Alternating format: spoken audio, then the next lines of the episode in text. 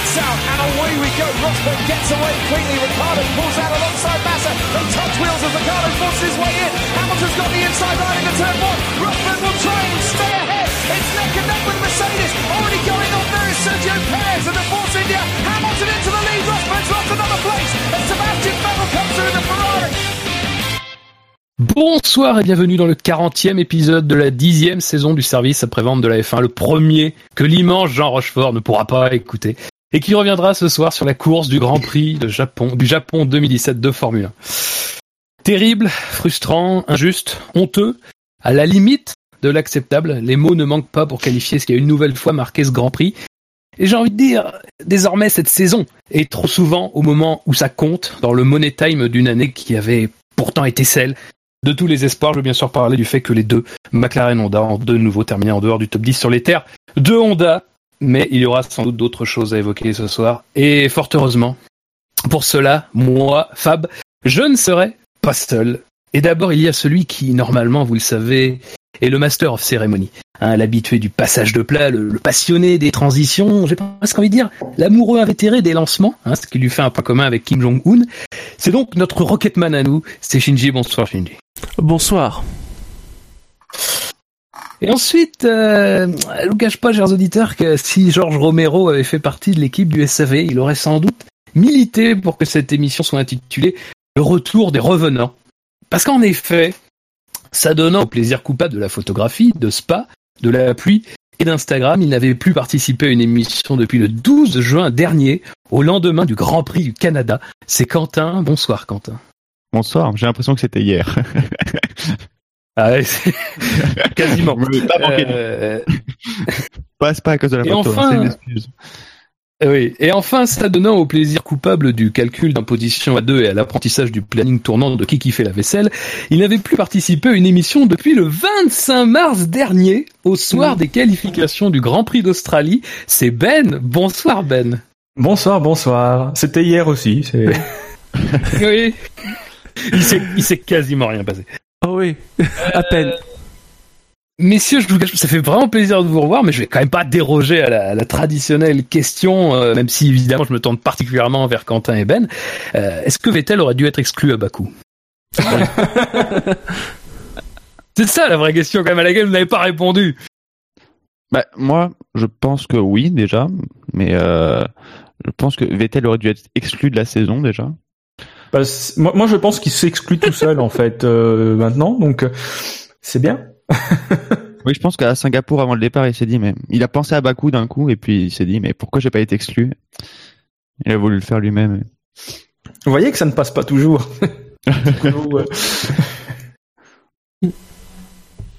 Et toi Shinji, comment ça va du coup? Moi? Bah, euh, moi, je sais pas, j'ai fait euh, sur 40 émissions, j'ai dû en faire euh, 30, donc. euh, pff, Oh allez. Petite exagération marseillaise. là.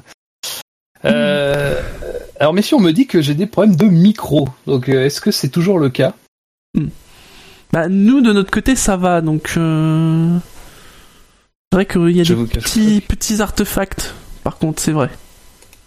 Après, sur la voie, euh, c'est pas pire que d'habitude, quoi. Merci.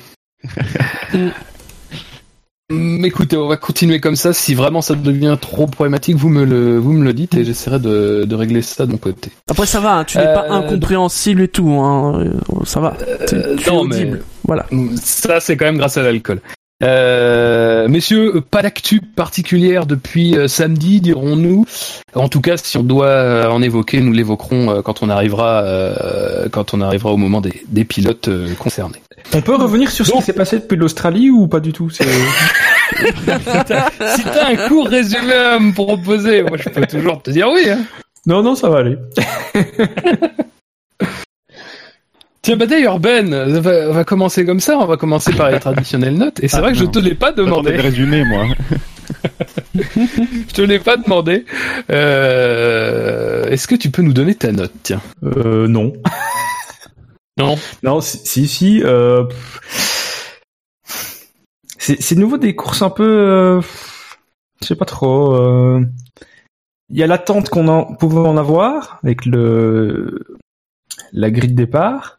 Et puis il y a tout ce qui se passe derrière avec forcément une, une déception euh, très vite. Euh, c'est compliqué de noter. Euh, je pense que je vais mettre euh, 13,5 moi sur le Grand Prix.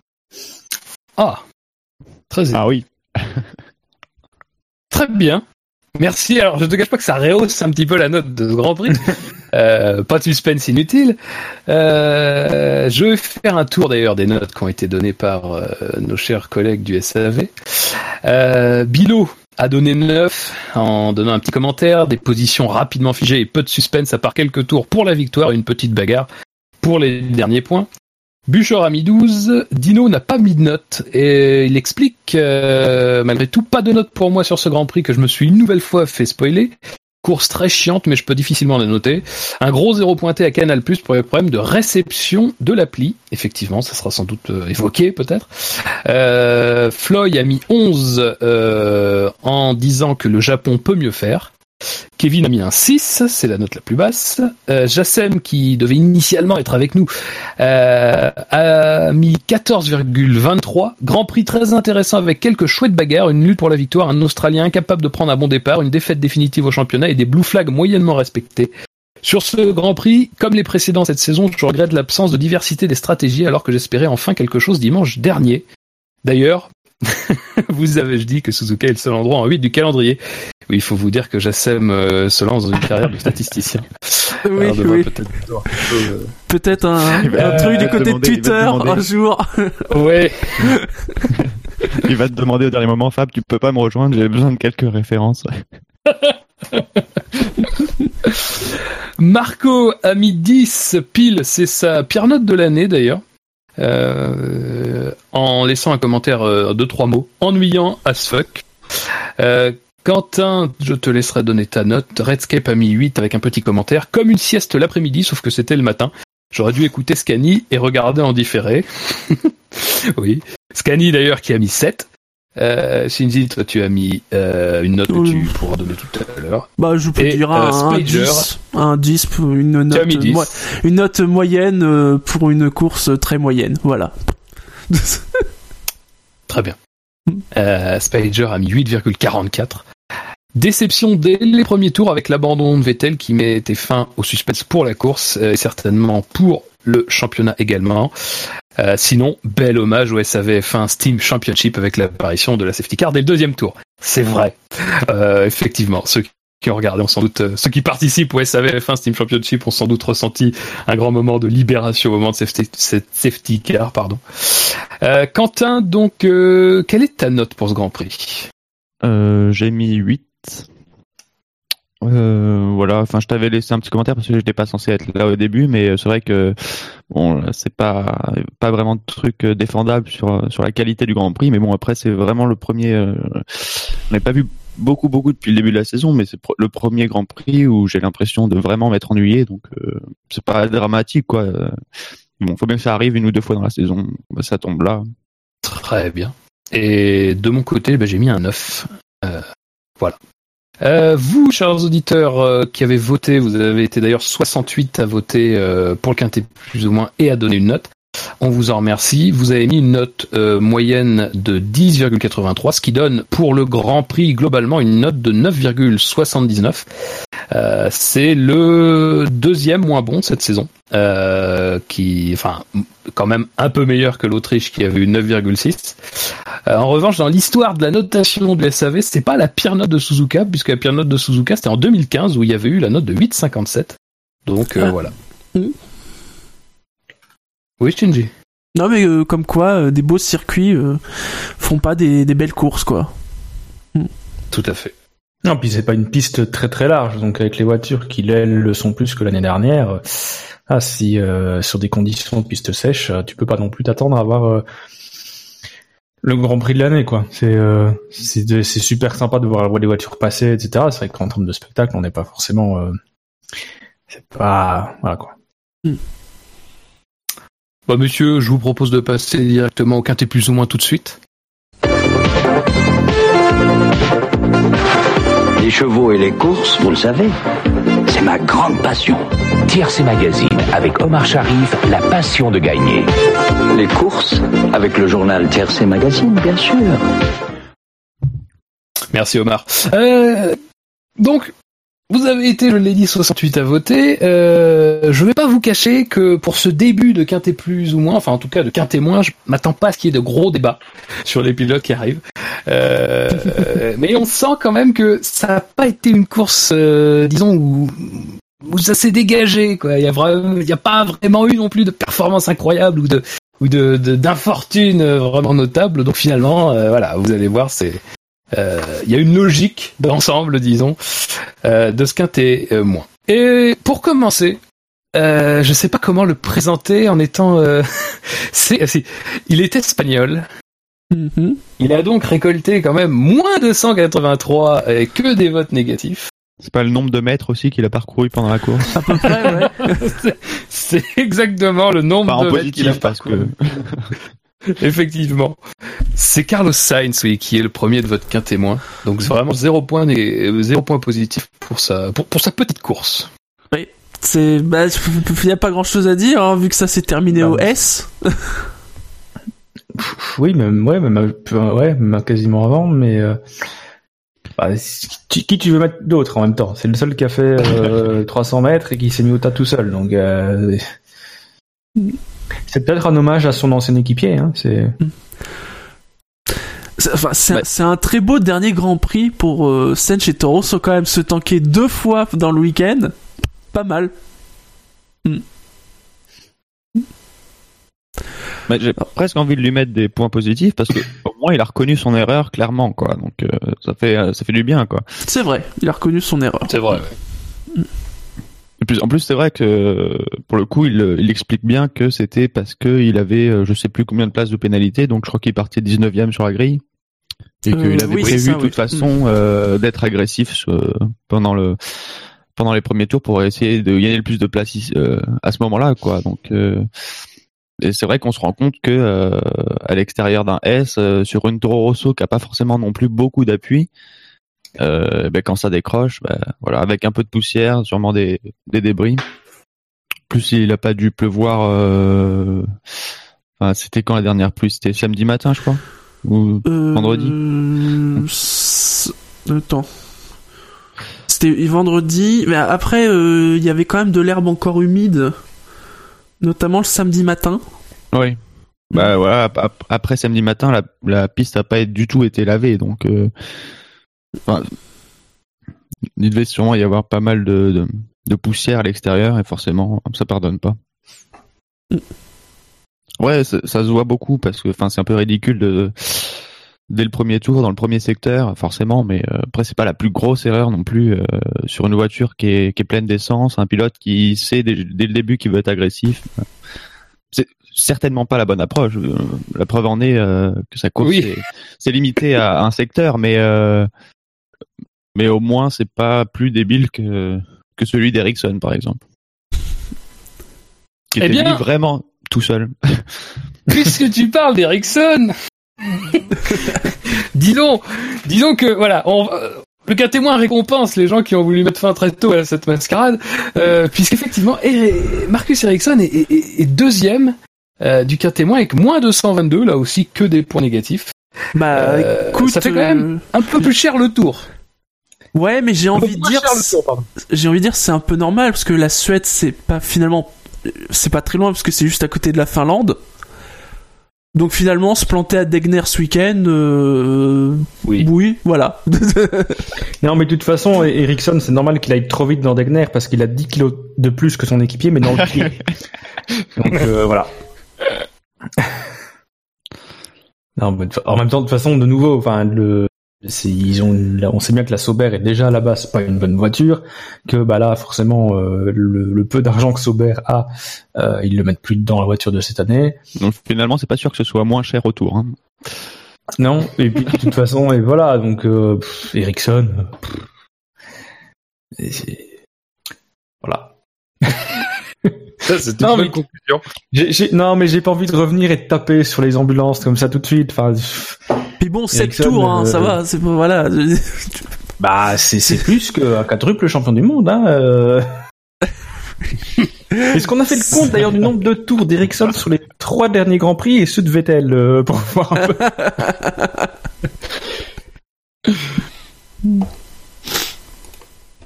ne, ne gâche pas le travail de Jassem, ça, ça fera partie sans doute de son, de, de son, Oui, euh, de son activité très prochainement. Euh, c'est vrai que Degner a attrapé les blonds. Euh, plus, j'ai envie de dire plus que les Finlandais, et- enfin plus que les Nordiques, c'est les blonds ce week-end. Euh, voilà. Hülkenberg aussi a failli se, a failli se mettre euh, dedans, donc. euh. Euh, bon messieurs, on va pas s'attarder non plus. Hein. Je pense qu'on a, on a peut-être tout dit ou peut-être pas. non, bah non, Ericsson s'attarde déjà depuis trop longtemps en F1, donc. C'est pas grave. Allez, bon. Arrête de taper sur Marcus aussi. euh... Tiens, puisqu'on parle de blond, le troisième du client témoin est blond. Ah, Qui ça Lance Stroll, Ah, non, il est pas très blond. oui, Il est blond. Jacques Villeneuve. Il est blond de... l- Ah, euh, oui, lui, ça marche. Ah, Jacques Villeneuve, l'époque. Max Verstappen a commencé à se faire des petites euh, peintures blondes. C'est pas. Euh, il est motorisé par Mercedes. Ce qui, je pense, est quand même un gros indice. Un blond motorisé sur une voiture Ouais, allemande. Il est plus que motorisé par Mercedes, non Oui, il est payé par Mercedes. oui. Effectivement, Enfin. c'est Valtteri Bottas qui est troisième du quintet moins. Ah, le bouchon. Euh, avec, alors, euh, du calme, avec moins 140, 163 points négatifs, 23 points positifs. Le bouchon. C'est ce Valtteri qui est champion de Bouchon. sa course. Valtteri Bouchas. Il y, a- pas que ça, mais bon, voilà, euh, sur un pilote qui ne joue pas le titre, mais qui pourrait jouer la victoire, eh bien, ah, on ralentit quand même. Est-ce qu'il est vraiment, est-ce qu'il a vraiment ralenti ou est-ce qu'il était tout simplement sur un autre rythme? Ah, de toute façon, ça fait plusieurs grands prix qu'il est manifestement sur un autre rythme, Bottas. hein, euh. Oui, mais stratégiquement. je veux dire. Non mais à la limite même sur ses performances, c'était un peu mieux ce week-end que depuis quelques semaines, Ouais, c'est vrai. quand même. Oui, il finit, euh, il finit De quatrième. toute façon, il, il était, il était en stratégie décalée, euh, lui, euh, Bottas, non Oui. Si je dis pas de bêtises, ouais. Il est parti entendre. Non, mais- Après, voilà, sur le bouchon, bah, euh, on est, il reste, après celui-ci, il reste quatre grands prix. euh, alors effectivement, euh, les pilotes euh, bloqués sont pas des pilotes qui jouent le titre, mais bon, voilà, c'est, ça permet à Hamilton de de s'assurer au moins 7 points de plus et euh, voilà, même si pour, actuellement il a une belle avance, ben ça ça peut compter, c'est des points qui peuvent qui peuvent être importants et euh, voilà à, à- à ce stade-ci de la saison, pff, voilà Bottas on sait qu'il est très bien qu'il a plus aucune chance, il peut être il peut encore être vice-champion au rythme où font les choses, mais Euh, attends, je sais pas. Euh, Je vais te dire ça parce que sur Stat F1 ils Il me disent. semble, euh, Et il a- euh, Bottas Ah non, mathématiquement, il Ouais. peut encore être champion du monde. oui, enfin mathématiquement il peut encore être champion, mais enfin bon, euh, raisonnablement il peut plus. Euh, donc voilà, c'est pas un comportement qui à ce stade de la saison me choque euh, de ralentir. Mais, euh, Mais même, même sans même sans juger euh, ce que serait ce comportement-là, si effectivement on parlait d'un bouchon, est-ce que vraiment Bottas c'est vraiment un bouchon?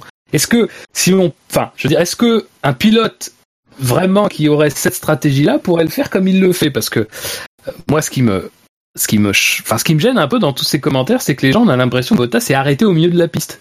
Euh, Bottas, il est pas arrêté au milieu de la piste. Enfin, je veux dire, il, il, pas juste devant les pilotes, il est pas allé ralentir dans les virages. On l'a vu faire ça en Espagne cette année, en Malaisie, et donc là au Japon. À chaque fois, moi, mon sentiment, c'était surtout que l'autre derrière n'arrivait pas à le doubler, mais pas que Bottas bloquait particulièrement. Je veux dire, euh, euh, encore une fois, tu peux être un, tu peux être un, un pilote euh, sur un autre rythme que Bottas, et si Bottas te bloque volontairement, par exemple sur un circuit au hasard comme la Malaisie, il y a quand même deux longues lignes droites, il a quand même réussi à retenir et Ricciardo et Vettel un certain nombre de tours sans que sans que j'ai eu l'impression qu'il bloque quoi. Et de toute façon, c'est pas possible en Malaisie de bloquer plusieurs tours sans avoir vraiment le rythme. Est-ce que Bo- Bottas c'est vraiment, je veux dire, effectivement, dans la stratégie, il sert forcément pas, moi je dirais pas de bouchon, il sert de tampon entre Hamilton et ses adversaires. Mais est-ce que vraiment on est dans une stratégie de vrai bouchon ou c'est juste que Bottas est très bon euh, à, à- à maintenir des adversaires derrière lui? Bah, il a quand même une Mercedes face à des Red Bull qui ont quand même le, mo- le moteur Renault, donc forcément, on est on est à Suzuka, donc euh, en plus. Bon après, effectivement, tu l'as dit, c'est arrivé aussi en Espagne et euh, je sais plus où aussi. Mais euh, voilà. Après, euh, de toute façon, Je pense que Hamilton n'aurait pas réussi à le dépasser et c'est normal qu'il le laisse passer. Est-ce qu'il a bloqué ou bouge Je pense pas qu'il ait ralenti plus que ça son rythme pour euh, pour laisser Hamilton s'échapper. Si c'est ça, ça ta question. Puis de toute façon, on a vu- bien vu que Max Verstappen n'a eu euh, aucune occasion ou alors. euh, De toute façon, ça m'étonnerait que euh, Max Verstappen, on lui ait dit de de pas tenter quelque chose parce qu'on savait pas euh, du tout à quel moment allait s'arrêter Bottas? On se doutait bien que c'était pas très loin, mais euh, chaque tour derrière Bottas, de toute façon, c'était des, tours perdus. Donc, à mon avis, euh, Verstappen était euh, si pas à fond presque. Et euh, à mon avis, Bottas a jamais eu à défendre en fin de ligne droite ou quoi. Donc, pour moi, il a pas fait le bouchon dans ce sens-là, en tout cas. Verstappen d'ailleurs qui après la course ne s'en est pas du tout. Euh, Enfin, il en a, même- enfin, il l'a même pas évoqué en négatif quoi. Il a dit euh, c'est tout à fait euh, compréhensible qu'ils aient fait ça. Il n'y a pas de. J'aurais fait pareil dans la même situation. Et plus particulièrement après peut-être sur sa course. euh, on l'a dit, il est parti en tendre. Il termine avec euh, les super tendres. Il est à il est à une seconde donc de Ricciardo à la troisième place. Il termine à 10 secondes euh, à peine de d'Hamilton. Il revient fort hein, sur la fin. Mm. Ouais, finalement, la, pour lui, la dernière euh, virtual safety car de, provoquée par Stroll, c'est pas un bon plan du tout parce que lui, ça lui a pas permis de se rapprocher plus, surtout qu'elle a duré un petit moment quand même. Donc Ouais. c'est là qu'il a perdu du temps. À mon avis, il aurait pu tenter quelque chose ou être beaucoup plus proche après. C'est ça que sur l'écart à la fin, il est quand même resté plus ou moins euh, à la même distance de Ricardo. Donc je pense qu'il y avait vraiment un, enfin, je pense qu'il aurait eu du mal à le dépasser quand même. Enfin, je pense qu'il a eu du mal d'ailleurs à se rapprocher plus que, que ce qu'il n'a eu, euh, que, ce qu'il n'a pu faire en tout cas. Non, bah, c'est- c'est vrai que si tu regardes le classement en lui-même, tu te dis bon bah Bottas quatrième, c'est pas terrible, mais euh, voilà, c'est c'est vrai qu'il part un peu plus loin sur la grille, il a une stratégie euh, décalée, et puis bah, on aura sans doute l'occasion de l'évoquer plus dans l'émission. Les Red Bull sont quand même euh, à un assez bon niveau, donc euh, c'est pas évident évident de voilà. il- il ramène, il, ramène des points, donc c'est plutôt bien là où l'équipe euh, adverse en ramène pas beaucoup, donc euh, voilà, il n'y a pas forcément grand grand chose à lui reprocher, peut-être peut-être plus sur son son son résultat en qualification qui là pour le coup peut peut être plus pénalisé sur sa course d'où il partait et avec la stratégie qu'il avait. Voilà, c'est plus. Je pense qu'il aurait pas pu faire mieux que troisième. Parce qu'on- Bah, en- qualif, il- en qualif, il fait deux. Après, il est pénalisé. Donc, euh, Oui, c'est vrai qu'il est pénalisé, autant pour moi. C'est Mm. oui. Mais euh, voilà, non, de- d'où il partait avec la stratégie qu'il avait, voilà, il aurait peut-être pu faire troisième. Euh, effectivement, la dernière virtual safety car est pas est pas un- forcément un cadeau. Voilà, c'est pas. Il a fait bien, il a fait une de moins bonnes performances récemment. Donc, Après, euh, c'est troisième, sachant que Ricardo aussi est resté, euh, été un peu victime aussi de son départ. Donc, euh, je pense qu'à la régu, enfin, à la régulière, c'est à la régulière, mais euh, euh, sans avec un bon départ de Ricardo qui serait resté par exemple derrière Verstappen, là, c'est beaucoup moins sûr que Bottas revenait sur lui en fin de course. Parce que euh, Bottas, il se met à une seconde 3 à peu près à 4 tours, 3 4 tours de la fin. Donc euh, et à partir de ce moment-là, il commence à stagner euh, derrière Ricardo. Donc je pense qu'il a déjà eu de la chance. Après, il n'a pas eu l'opportunité de d'aller plus près, je pense, parce que euh, les charges aérodynamiques, euh, l'air, euh, l'air perturbé. Messieurs, je pense qu'on peut passer au quatrième du cas témoin dans ce cas-là? oui. Et, et c'est c'est un pilote McLaren. Il y a peut-être il y a peut-être un lien indirect avec Bottas. c'est c'est si vous voyez ce que je veux dire. À votre avis, qui ça peut être? Un lien avec Bottas. Ah, sur le côté bouchon? Ah, d'accord. Exactement. Oui, c'est donc notre ami Fernando Alonso qui est quatrième du quintet. Moi, c'est pas une place habituelle, hein, euh, malgré tout pour lui. Euh, moins 112 points, 130 points négatifs, 18 points positifs, et qui donc a terminé 11e, c'est Mister Eleven euh, cette fois-ci, euh, 11e du Grand Prix. Oh, c'est un peu dur. Enfin, si c'est que sur le dernier tour, euh, C'est-à-dire que sa course n'a pas été, disons, la plus euh, médiatique. Non, bah, c'est- vrai que finalement, euh, j'ai presque envie de dire que le seul moment où on le voit, parce qu'il fait, bah, voilà, il fait une course euh, comme souvent, euh, non pas comme souvent, mais là pour le coup vraiment une course euh, anonyme. Il part loin et on le voit pas, voilà. Et puis, euh, bah, le seul moment où on le voit vraiment, c'est euh, quand il est euh, avec les deux leaders et effectivement, on peut esti- estimer qu'il aurait pu rester sur le côté un petit peu plus longtemps Alors- pour permettre aux, deux de passer. Mais voilà, donc c'est le seul moment où on le voit. Donc, euh, Ouais. Je crois que c'est Verstappen. Je crois que Verstappen a dit après que finalement c'est pas ça qu'il avait, que même s'il n'y avait pas eu Alonso, de toute façon il aurait pas pu rattraper euh, Hamilton. Ah bah Non. Puis il me semble que de toute façon Hamilton avait aussi été un peu gêné par Alonso, donc au final, tu- on, ça, ça- Ah, mais- non mais de toute façon, attention. Al- Alonso, il est pénalisé pour la gêne sur Hamilton.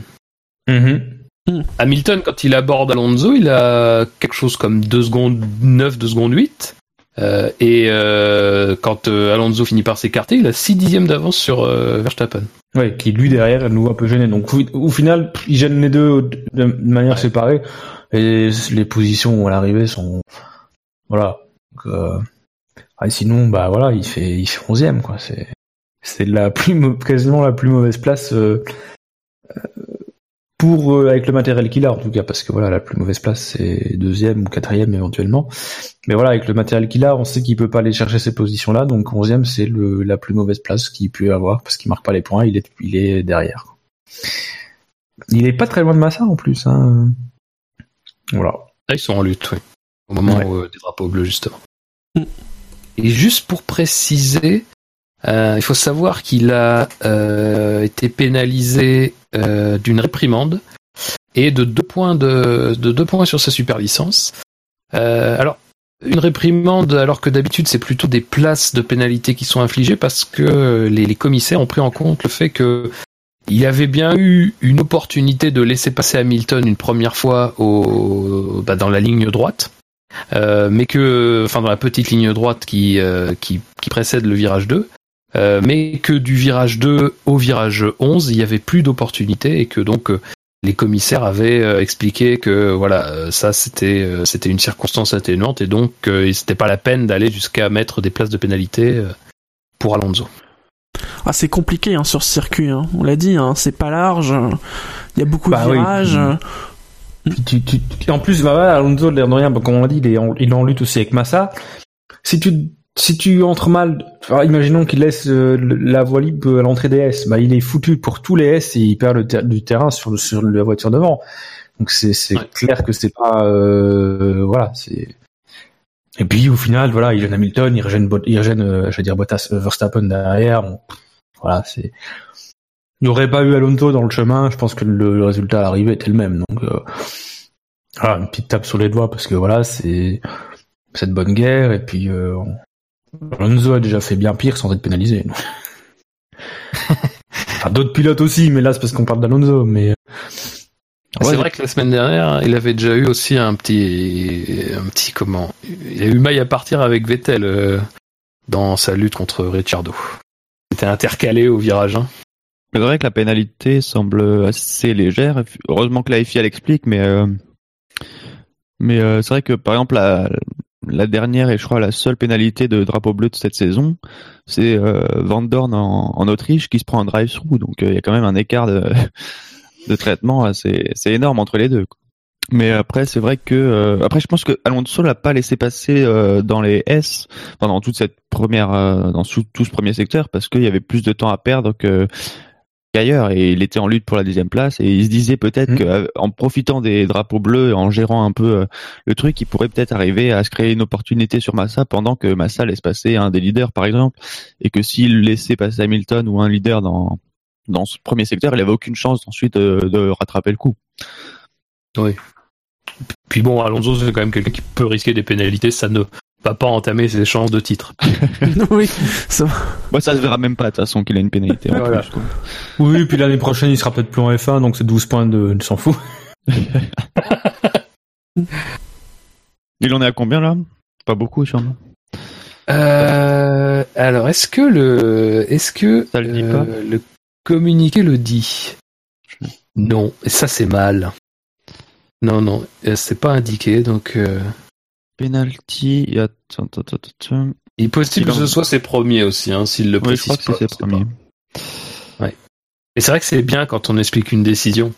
Ça évite qu'on Oui. découvre les raisons euh, dans des vidéos postées par la FOM le lendemain des courses, qui suivent euh, les courses où il y a eu des décisions à prendre. Je dis ça comme ça. Quand il y a la chance, sinon ça sort le mardi et là on est encore plus emmerdé.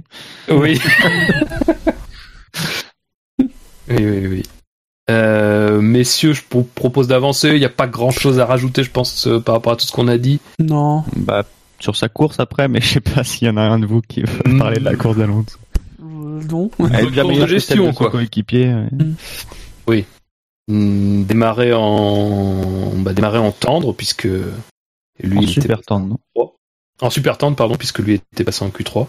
Il a fait 25 tours et puis après donc il a fini la course en tendre euh, sur les sur les, les talons de Massa. Je pense qu'on a tout dit. Euh, Et je vous propose d'achever déjà. C'est beau, il est, il tôt. On va finir bien. tôt. euh, C'est bien. On va pouvoir passer une nuit complète. Oui, mais- ça ouais, fait- Ça fait Euh. plusieurs jours qu'on se lève très tôt. C'est vrai. Euh, et que certains se couchent très tard, on le sait. Euh, une manette ou un volant entre les mains. Euh, Ou autre chose pour ça. donc le dernier, le dernier du témoin, le dernier du témoin, c'est un pilote Williams. Euh, et c'était même très serré entre les deux pilotes Williams pour avoir cette dernière place honorifique entre guillemets. Et à votre avis, c'est qui? C'est lequel des deux qui, qui, qui a Ah, réussi ça va être Stroll. euh. Oui, vu qu'il a pas fini, ça va être Stroll. Voilà, c'est Ismota, donc, enfin, Ismota, c'est lui qui abandonne, donc, euh, moi, je pense Oui. que c'est Stroll. C'est Stroll, effectivement. Moins 91. Euh, moins 91 et donc euh, Massa lui était à moins 82. Ça a été plus serré que ça. Ah oui, quand même. Euh. Il a euh, deux points positifs, 93 points négatifs, euh, 15e au départ et puis euh, on a vu abandon euh, sur un problème de roue. Alors on sait pas très bien ce qui s'est passé, si c'est la jante, si c'est la suspension, si c'est une crevaison. Ça ressemble un peu euh, À une crevaison, ouais. C'est une crevaison qui a une, ouais. Donc voilà. Mais, euh, Dans les derniers instants qui a provoqué la, la sortie, la, la deuxième euh, voiture de sécurité virtuelle.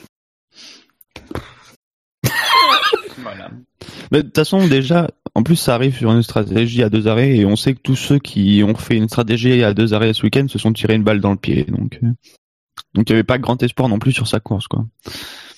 Après, je sais pas pourquoi.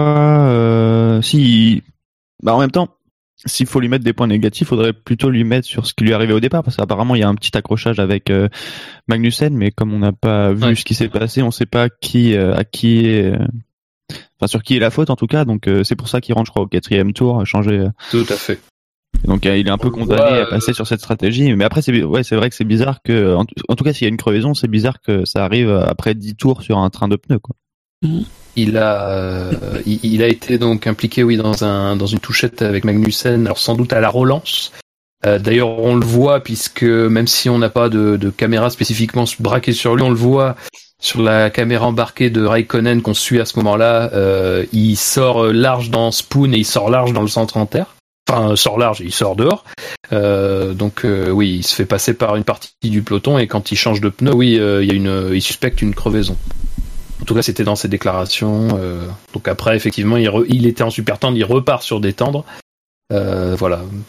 Mais il a jamais après ça navigué euh, en dessous de la, la 14e place, hein, donc euh, c'était compromis.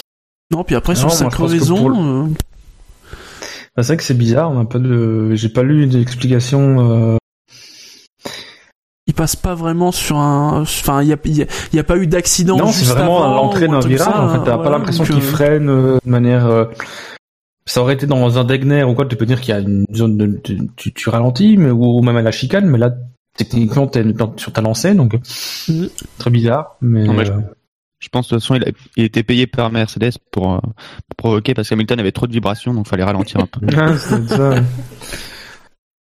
Bien vu Bien vu Sinon, on a pas grand chose à redire sur ni sur sa course ni sur son week-end d'ailleurs globalement. Bah, écoutez, messieurs, hein, on va pas, on va pas s'infliger du mal.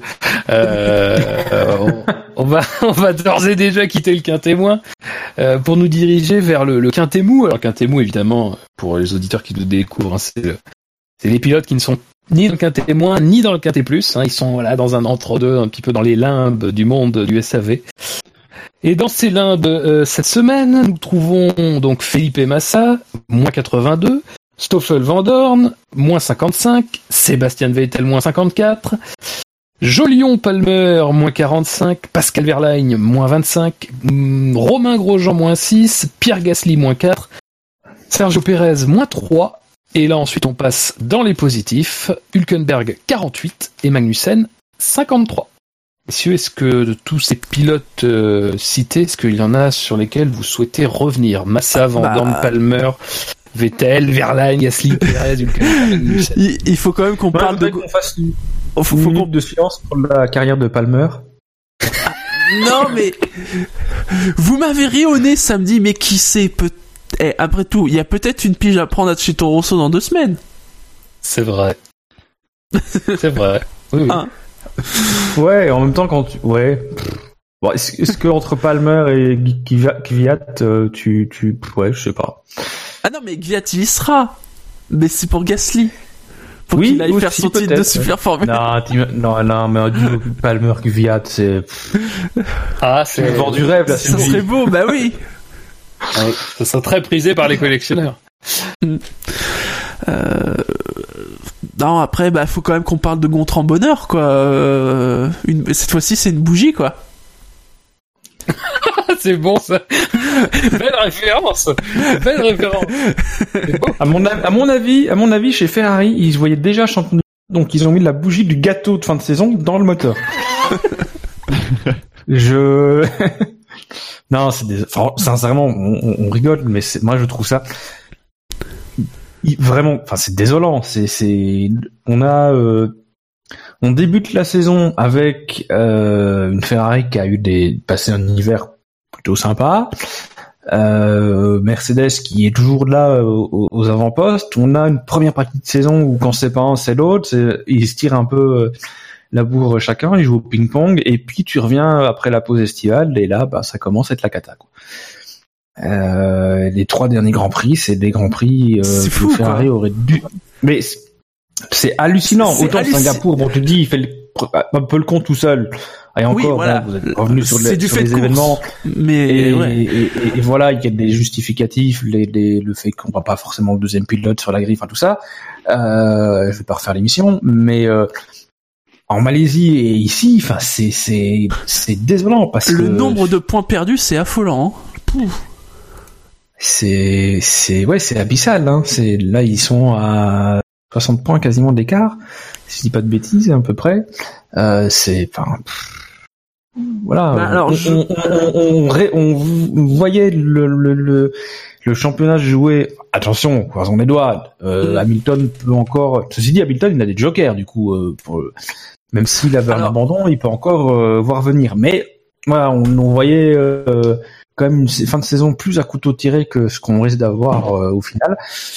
Le scénario des quatre prochains grands prix est quand même moins alléchant que s'ils avaient continué. Euh... Ceci dit, si Vettel avait gagné les trois derniers, on se serait, ce serait peut-être le scénario presque inverse.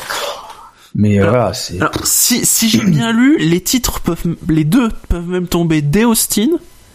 Parce que je crois que pour les constructeurs, il faut juste que Mercedes ne perde pas 16 points sur Ferrari, ce Ouais, qui paraît, euh, enfin, euh, à leur portée. Donc, je pense même que c'est très probable que le titre constructeur plus au titre constructeur à Austin qu'au titre Austin, pilote. Ah oui, Mais, voilà. euh, Le titre pilote, alors le titre pilote peut tomber et le scénario n'est pas non plus euh, extravagant puisque euh, Hamilton peut être titré s'il gagne et que Vettel ne fait pas un top 5. Je crois que si Hamilton euh, termine deuxième, faut que Vettel soit hors du top 10 ou pas loin non plus. Donc il peut même être Ouais. deuxième. euh. Donc euh, sinon après si c'est pas Austin, on peut tout à fait imaginer qu'au Mexique par contre euh, là ça tombe. Ce qui est sûr, c'est qu'après Abu Dhabi, c'est joué. C'est pas pour qui, mais c'est joué. Ah, oui, c'est joué. Oui, oui, merci. Mais euh, non, enfin. pff. Six mois d'absence pour revenir avec ça. euh. Eh, c'est, Ah. Il y, a- il y a du travail quand même. J'ai analysé le calendrier avant de. Ah oui, oui. euh, non, mais là, Ah, je crois ça- que les auditeurs en ont pour À leur une argent. époque, ça se terminait, ça se terminait au Brésil, tu vois. J'aurais pu. C'est vrai, oui, oui. Même parfois au Portugal. Donc là, quand même, on remonte très. Oui, ça, ça ouf. En Australie, Ah parfois, oui, ça oui. finissait en Australie, c'est fou. hein. Parfois, la saison se terminait à Monaco. non. Oula. Euh, Mais euh, non, enfin voilà, Alors, c'est. Chez, chez Ferrari, ils Déjà disent- l'an dernier, on pouvait. Oui, vas-y. Chez, vas-y. chez Ferrari, ils disent c'est pas la crise, hein, parce que alors c'est avant le avant le week-end, par rapport au, au dernier Grand Prix, ils disaient juste qu'ils allaient faire du changement sur, je crois, la- le département euh, contrôle qualité. Et là, Bah il faut ce qui qu'il s'est fasse pas- un, qui changement niveau passé- rayon pâtisserie. Hein.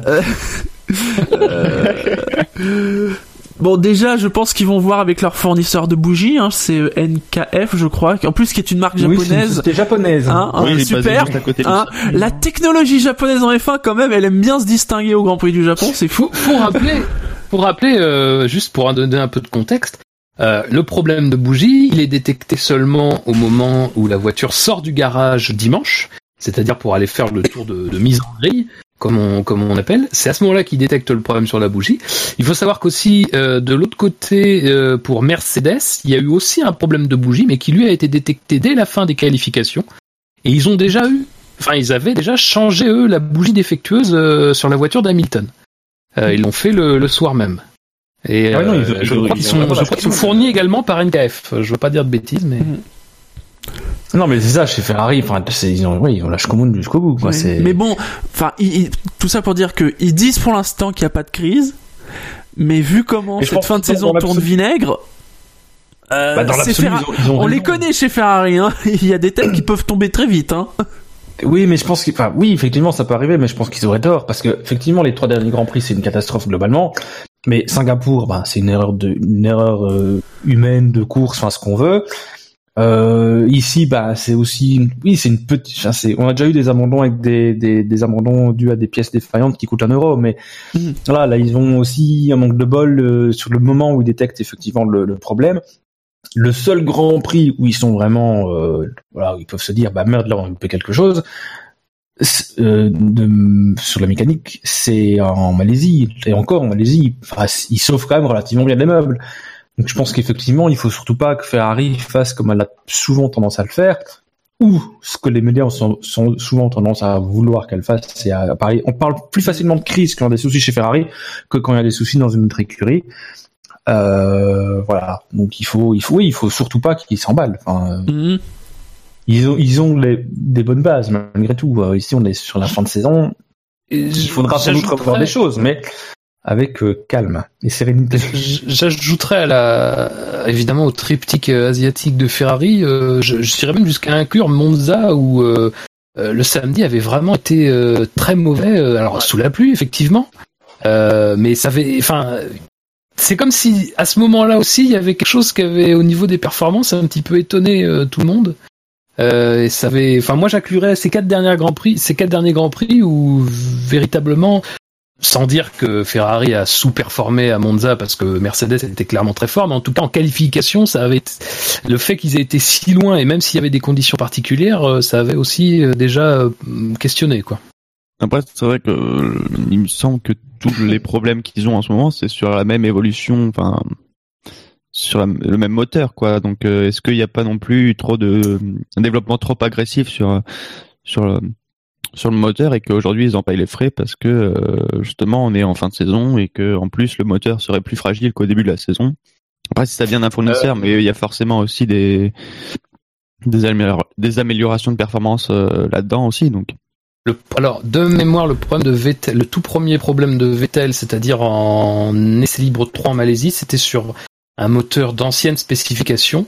Et justement, euh, ils avaient monté euh, en urgence le, moteur, euh, le dernier moteur, donc le moteur le plus évolué, pour les qualifications à ce moment-là. Mais effectivement, depuis, les problèmes touchent visiblement le bloc moteur dernière génération. Et Bouchard nous précise que c'est NGK, la marque de bougie, et non pas NKF, puisque nous sommes des spécialistes de la bougie, mais pas de celle-là.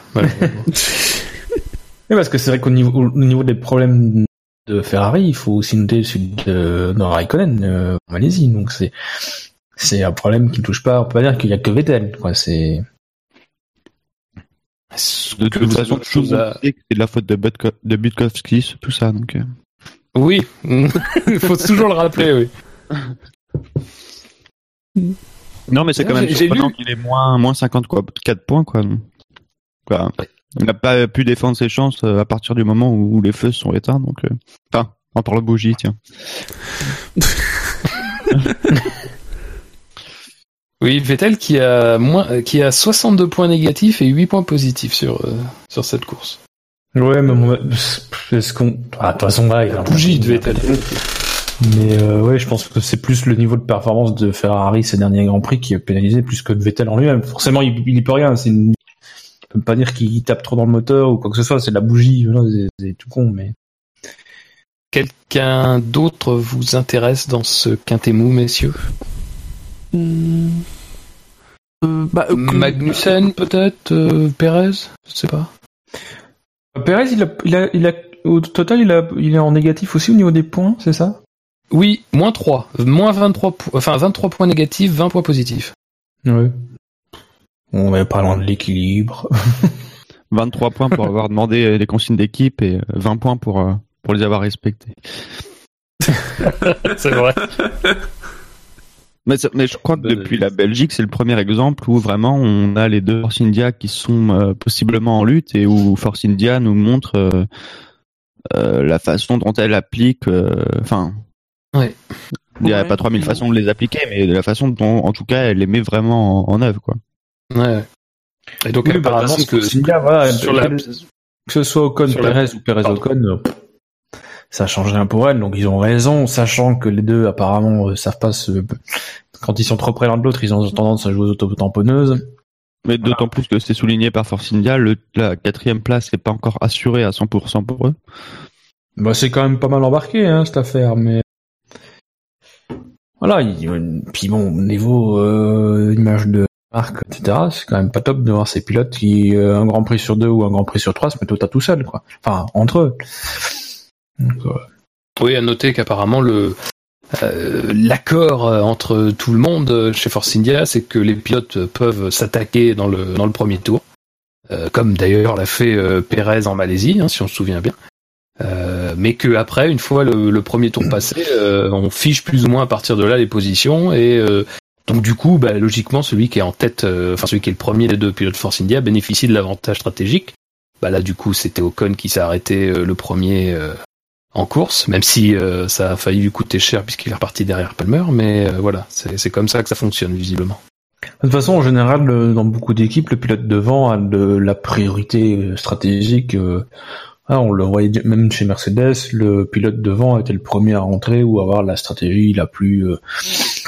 Euh... Ah, de nouveau, c'est. euh, Ouais, mais on se souvient qu'en qu'en Belgique, pour Force India, c'était un peu ce qu'avait précipité euh, euh, le deuxième accrochage. C'est-à-dire que enfin, euh, Perez, qui était derrière, avait été envoyé euh, en enfin, avait été arrêté plus tôt. Hmm. Euh, et euh, du coup, ça les avait fait se recroiser euh, rapidement en piste. Une, un autre pilote sur lequel vous voulez revenir? Il y a, il y a de gros gens, il y a du, il y a du Magnussen, il y a du Moi- Hülkenberg. Moi, euh, bah, Hülkenberg, quand même, euh, un souci euh, qui arrive pas si souvent que ça. Problème de DRS. Ouais. Oui, c'est vrai. Avec une tentative de réparation tout en finesse. On aurait dit À Ricardo. Lotus, à la Lotus, quoi, la Enstone. Ouais, Ou, ou on aurait dit Ricardo quand il fait sauter le champagne en ce moment sur le podium. euh, hein. Mais, apparemment, d'ailleurs, sur l'aileron, il est resté bloqué et ouvert. Et euh, Oui, c'est il- vrai qu'il était déjà pas très il est- droit, mais Il euh, était bloqué ouvert et le, le, le plan supérieur, oui, était pas droit. oui, il est, oui, il était pas droit, mais apparemment, on sait pas si la pièce qui casse euh, au final et qui le fait abandonner, on sait pas encore si c'est euh, arrivé en piste ou si c'est en tapant dessus qu'ils l'ont vraiment cassé euh, définitivement. Quoi. Mais, euh, à mon Beaucoup avis, le, mécanicien avait euh, une- euh, passé quelques jours euh, difficiles parce que pour taper dessus comme ça, alors que le truc était déjà fermé, euh, C'est le départ de Palmer, euh, je pense, ça lui... Ça devait être Papa, Papa Palmer, ouais, ça devait être. euh, Ah oui T'imagines? Ça serait bon. Non, euh, Magnussen pour moi c'est. ouais, je, je- je sens Fab, il a envie qu'on parle de Magnussen un petit peu. Euh, Ah, il est pas très la- loin du Quintet Plus, hein. Il est pas très loin du Quintet Plus. Euh, Je ne m'attendais pas à le voir si haut. hein. bah, pff, moi, c'est c'est finalement si tu dois ressortir une manœuvre euh, du Grand Prix, c'est bah, c'est son, c'est lui qui l'a fait. C'est euh, c'est quand même couillu. Ah oui. Il va. euh. Bon après, malheureusement, comme il a souvent l'habitude de le faire, il faut qu'il laisse un peu de carbone derrière lui. Voilà. Mais, Ça ne serait pas Magnussen sinon. mais voilà, bon, c'est jamais qu'à bout sûr. euh, non, ben voilà. pff, Sinon, euh, Bah, elles font En plus, 8 et ouais, là- 9 les, les As, euh, c'est une jolie performance Voilà, c'est- d'ensemble quoi. c'est un, un beau tir groupé euh, de, de Haas derrière les deux de Force India. La manœuvre en elle-même n'est pas forcément sale, quoi. C'est juste qu'à un moment, il mord un peu dans l'herbe, et puis ça le fait euh, virer, donc il rattrape ça, ça laisse un peu sur ma table, mais en, en, en elle-même, euh, il profite juste d'une occasion qui s'ouvre. Oui, non, c'est ça. Enfin, il faut, faut y aller. C'est vrai que c'est couillu quand même, mais voilà. Ah oui, McLaren a fait des manœuvres bien plus suicidaires que ça. Mais alors elle est très belle sans, sans le petit contact, mais après, C'est ça. euh, c'est l'action elle-même, mais. Mais après, c'est c'est quasi t'as des, des manœuvres de dépassement. Euh, en- si tu, si, à la limite, t'as envie de dire si tu tentes pas ça à Suzuka, tu dépasses pas. Donc, Voilà. Sutil, aurait dit, euh, je l'ai prouvé, euh, j'ai prouvé par moi-même que qu'on pouvait dépasser à Suzuka. c'est vrai. mais, mais voilà, enfin, c'est- C'est des grands auteurs. Ouais. il, il touche pas, au- il touche pas l'aileron, on crie au génie. Donc, euh, c'est. euh, Mais effectivement, et en plus, on va pas, loin- pas loin du quintet plus. Pour le coup, ça paraît, euh, euh, ça paraît presque sévère envers, euh, envers Grosjean, du coup, qui, bon, après, Grosjean a un type négatif, mais, euh, je suis, enfin, Grosjean de plus loin que Magnussen, à cause de, de son crash en qualification, il remonte au même niveau, après, il reste derrière pendant un bon moment de la course. Donc au final, après, on sait euh, déjà combien ça a été difficile de, de dépasser. Donc en plus dépasser son coéquipier qui a la même voiture, ça va être d'autant plus difficile. Donc pour le coup, ouais, ça. Ils ont plutôt fait la même course finalement. Ils se sont rejoints en piste et puis. Ouais.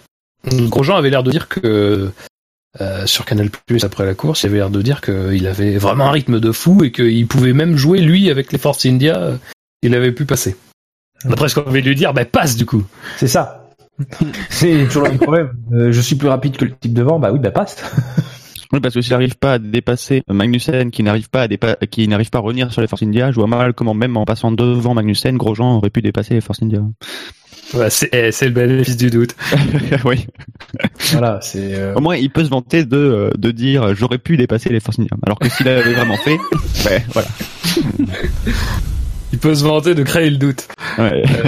Il arrive très bien à faire en général. Euh... ouais, c'est surtout avec ses freins que des, des doutes en général. Oui, mais- oui. les freins, c'est sûr. Euh, messieurs, est-ce qu'il y a d'autres pilotes qui vous intéressent? Alors peut-être, on, on l'a évoqué juste un tout petit peu tout à l'heure. Euh, effectivement, alors Gasly, euh, je pense que sa course euh, en elle-même, bon alors, il y, y a des choses à dire, mais euh, voilà, elle est calme, disons. Oui, Euh, oui, voilà, un- ouais, un c'est ça. décalage de, de roues près.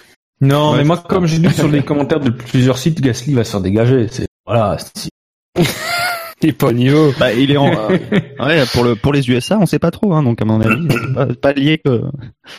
Mais c'est bien la preuve qu'ils y croient pas. Je trouve. Bah je sais plus, les- Oui, donc il- parce que c'est vrai que euh, on l'avait évoqué euh, samedi donc euh, dans l'émission des qualifications. Effectivement, il y a eu toute cette actualité avec le départ de Palmer, l'arrivée de Sainz chez Renault et donc euh, l'arrivée, le retour de Gviat euh, chez Toro Rosso euh, pour le Grand Prix des États-Unis. Même Toro Rosso avait communiqué très clairement dans, dans, dans- leur propre publication après les annonces que ce serait Gasly et euh, qui seraient dans la Toro Rosso à Austin. Mais problème, c'est que, alors, ça prouve que la relation part très fort. euh, c'est que Honda a dit non, non. euh, C'est-à-dire que nous, quand même, on aimerait pouvoir discuter de, de ces choix parce que nous, on aimerait bien quand même que Gasly, qui est à un demi-point euh, du leader du championnat, qui roule sur Toyota, euh, défende les couleurs de Honda à Suzuka et que, bah, évidemment, on verrait d'un très bon œil euh, que le champion de la Super Formula euh, que pourrait devenir Gasly. Euh, elle l'ait été sur Honda et soit motorisé l'année prochaine euh, par Honda euh, chez Toro Rosso. Quoi. Bah, le, le problème, c'est effectivement, Gasly, c'est pas certain qu'il soit à Austin et, euh, on- et du coup, ça en- entraîne la, la- la question du remplacement. Bah voilà, le problème c'est qui a sa place parce que la filière Red Bull euh, après Gasly euh, c'est le néant pour l'instant. Matsushita pour les points c'est mort, Il peut pas. il peut pas. Un petit Pastor Maldonado, c'est pas de bien. Alors, il y, a- il y a plusieurs trucs qui ont été évoqués, des, des Il y a. Buemi, Alors, ouais. évidemment. Voilà, Buemi, ça c'est la piste interne, c'est toujours la piste un peu interne Mhm. à Red Bull parce que il a toujours un rôle quand même malgré tout chez bah, chez Bah, Red Bull Racing. de toute façon, c'est ouais, c'est le pilote de réserve officiel, non euh... Ouais, ouais. Oui, bah, je crois. trois. Ouais, Je ouais. crois. Oui, bah oui. Il y, a, il y a aussi les pistes des pilotes qui ne roulent plus ou ne rouleront plus à Austin et qui ont roulé cette année. Donc évidemment le premier, Palmer, qui a au moins plus l'avantage d'avoir eu un moteur Renault entre les mains.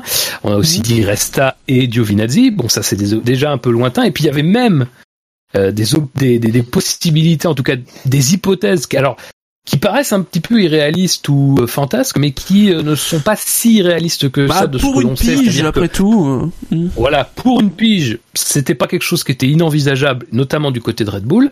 On avait parlé de Joseph Newgarden, apparemment ça s'est écarté euh, en interne.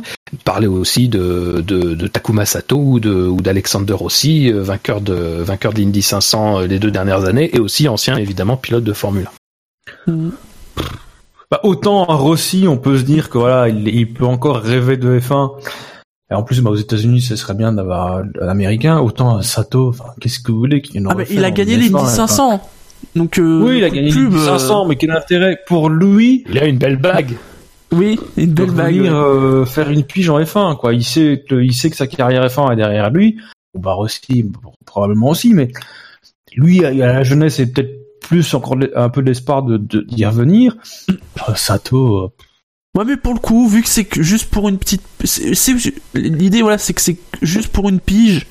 Après tout, euh, ouais bah ouais mais je vois pas trop le ceci dit même prendre un jeune pilote euh, pour une pige pff.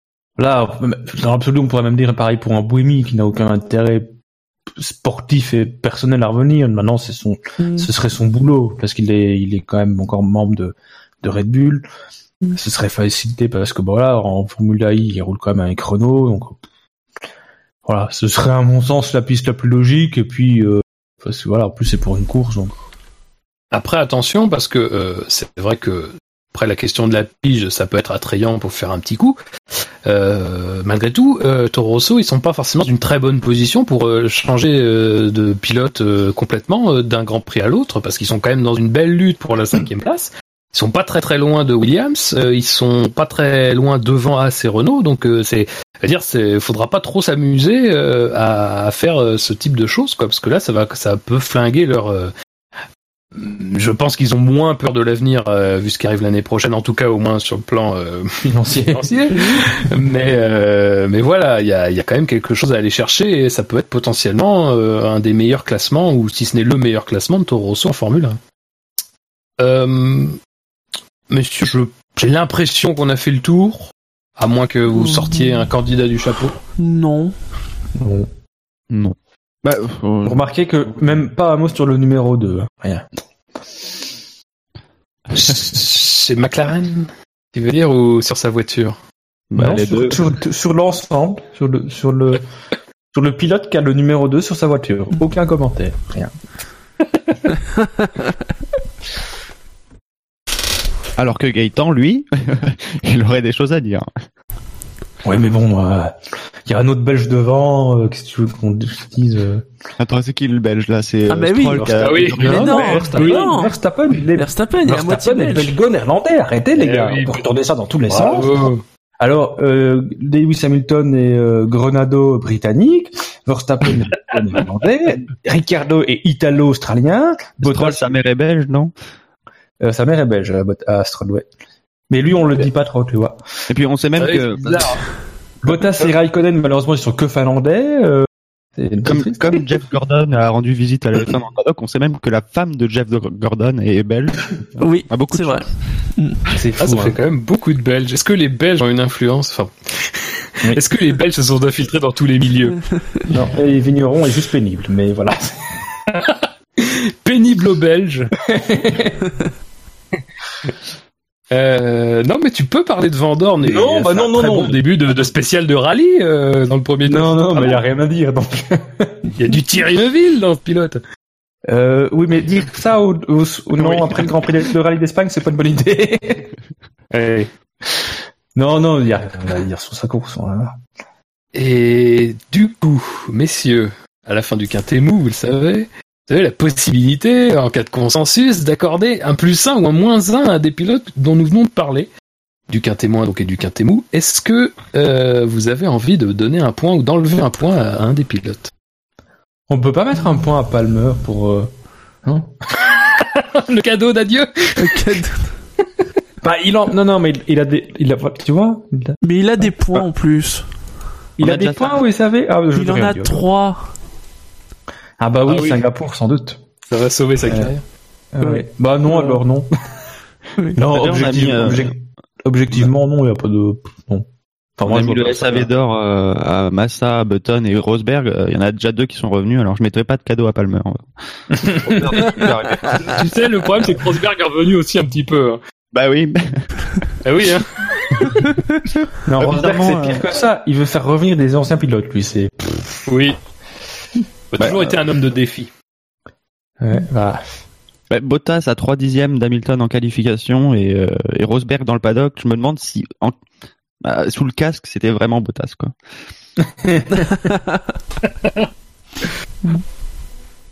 Euh... Non, messieurs, pas vraiment. J'ai pas l'impression que quelque chose se dégage nettement. Non. Non. Non.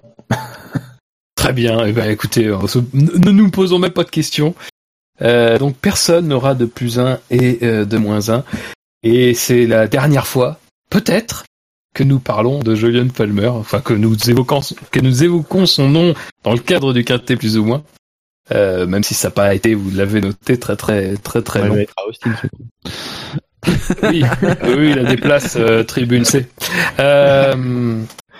Donc, messieurs, on va passer au Quintet Plus.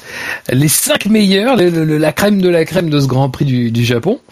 Euh, et on va commencer euh, par un, bah en fait par le seul pilote motorisé par Ferrari, puisque son moteur a tenu. Euh, c'est Kimi Raikkonen, qui est cinquième du Quintet Plus. Avec 62 points, hein, je vous rappelle que, que Magnussen en a eu 53, donc euh, on était quand même sur du sur un beau petit match. 125 points positifs, 63 points négatifs, donc euh, quand même assez partagé. Euh, voilà, c- dixième au départ, cinquième à l'arrivée. Bah, écoute, je pense que s'il avait pas fait de, entre guillemets, de petites remontées, il serait même pas dans le top 5, mais. Ouais. Oui, sans doute. Bon, après, ouais. euh. Ah, il, Ah, est quand, quand il tu est vois quand le même 15 DVD. il est quand même 15ème hein, à la fin du premier tour. hein. Il perd 5 places. Faut pas l'oublier. Oui, bah oui, parce Ah. qu'il se touche avec euh, avec Van, avec euh, Stoffel. Mhm. Donc euh, voilà. Donc il finit 5ème Mais mais euh, en étant sort, parti euh, 15ème. dans Salut avec Hülkenberg aussi. Dans Spoon. Ah oui. Ouais. ouais. Hmm. C'est C'est plus surtout ça d'ailleurs qui lui a fait. Ouais, ouais. Mais euh, voilà, si tu regardes les voitures qu'il y a derrière lui, bah c'est les c'est logique qu'il soit devant, mais euh, c'est vrai qu'en compte tenu du, du, de sa position après le premier virage, bah tu c'est pas mal quand même cinquième. Donc euh, voilà, il fait cinquième au quintet plus, euh, cinquième à l'arrivée, c'est bien. Puis il marque des points lui au moins. ça. Alors, je Oui. veux pas dire de bêtises. euh, Oui. Je veux pas dire. Il envole la Mercedes. Ah bah non. Mais je veux pas dire de bêtises. Je crois qu'il est au global à quelque chose comme un dixième euh, du rythme de Hamilton en, en moyenne. C'est plus exactement. euh, exactement. Mais après c'est difficile de comparer parce que lui aussi est sur une stratégie où il part en tendre. Oui, oui, tout à fait. Hmm. Tout à fait, tout à fait. Et puis sans doute euh, plus agressif, puisque de toute façon, il n'y a pas de. Le mal est fait. Chez Ferrari. Moi chez Raikkonen, Mais c'est- me quand même un circuit sur lequel il a déjà fait des belles remontées, euh, Raikkonen, déjà par ça. Bah, c'est là où il a gagné depuis Oui. euh, je sais plus combien de donc, là- Non mais c'était un, je pense qu'il demandait pas de confirmation en fait. Ah d'accord. Donc, bon, visiblement, Non, ce- c'est visiblement c'est calme aussi au niveau de Raikkonen. Euh, donc, on... dis à moins que tu aies quelque chose à rajouter. Euh, non. Non. Bah, T'attends pas à ce que ce soit un peu plus euh, mouvementé pour les prochains pilotes parce que On va aller dormir tôt, nous, monsieur.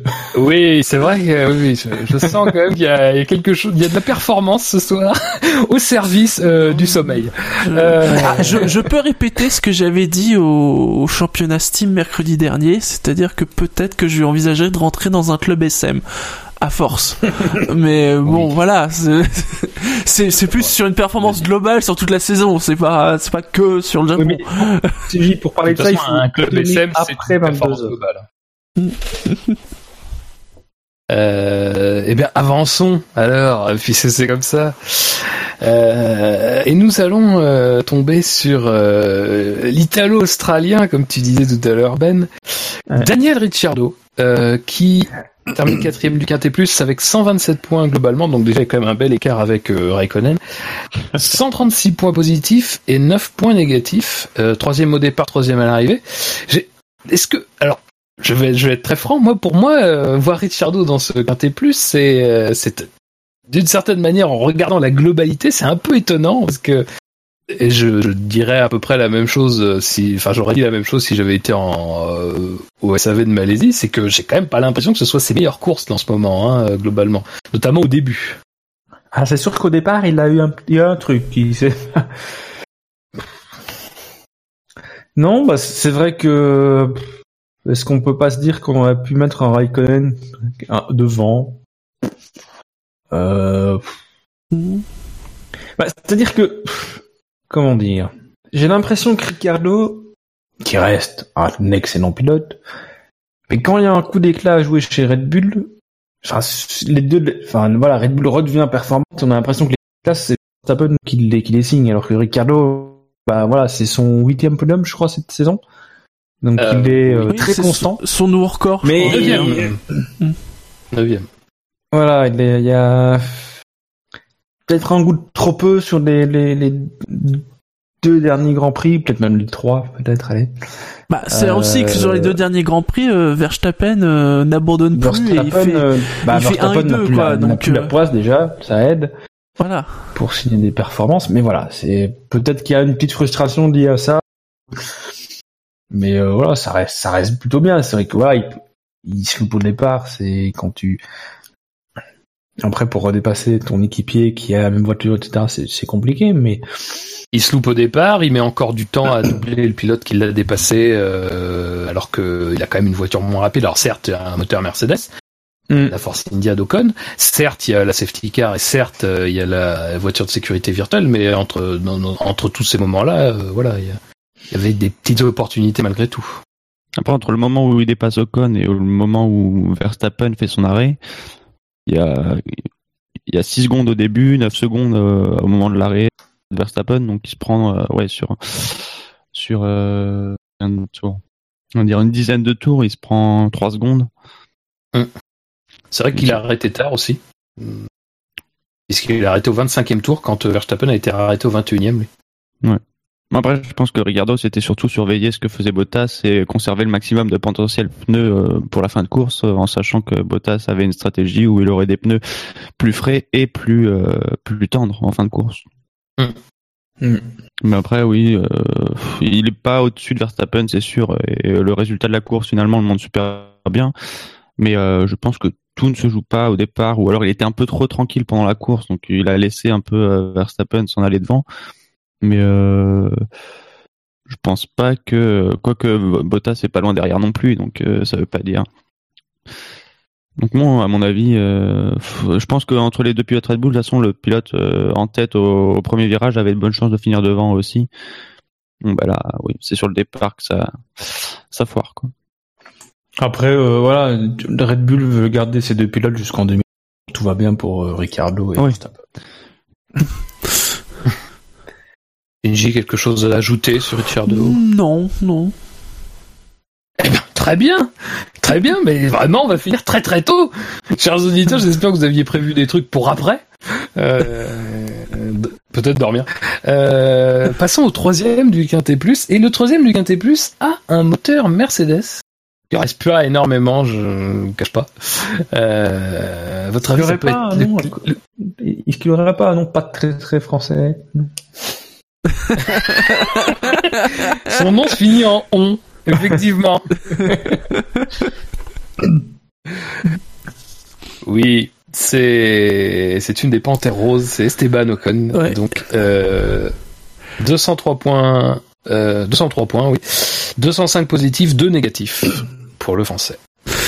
Euh, bah, Bah, Ocon qui pris- fait, il a- il- il fait un très bon départ et puis ensuite l'univers lui a rappelé qu'il avait une Force India. voilà et pas sous-entendu pas une Red Bull, pas une Ferrari, pas une Mercedes. voilà. Non, bah c'est voilà. Il- Oui, effectivement, mon départ, euh, il est, euh, enfin, il est pas virtuellement, il est, il est troisième de la course pendant un, un petit moment. euh.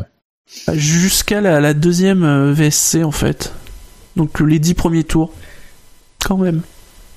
Voilà. Après, bah, les voitures qui finissent devant sont logiquement devant. Enfin, performance pure, euh, Force India est, est à sa place. euh. Mm. Donc, euh, que dire Bah, c'est un Oui, peu à l'inverse de la course de Ricardo finalement. Toujours au départ aussi pour lui. Euh, Ouais. Lui, c'est en positif. Et puis après, mais de toute façon, même s'il avait conservé sa place au départ, je suis pas sûr qu'il aurait fini euh, beaucoup plus loin dans le classement, quoi. Parce que la seule voiture finalement qui a été capable de se rapprocher ensuite, c'est sans le doubler en tout cas, c'est Perez et, euh, et ils se finissent dans, dans cette. Et éventuellement Grosjean. Oui. Oui. N'oublions jamais. bon. Je... on- Mais on a- pas, on va pas non plus les épiloguer trois ans. Non, C'est c'est Non, une course solide encore une fois de d'Ocon. C'est voilà, pour euh, Suzuka, c'est quand même un circuit de bonhomme.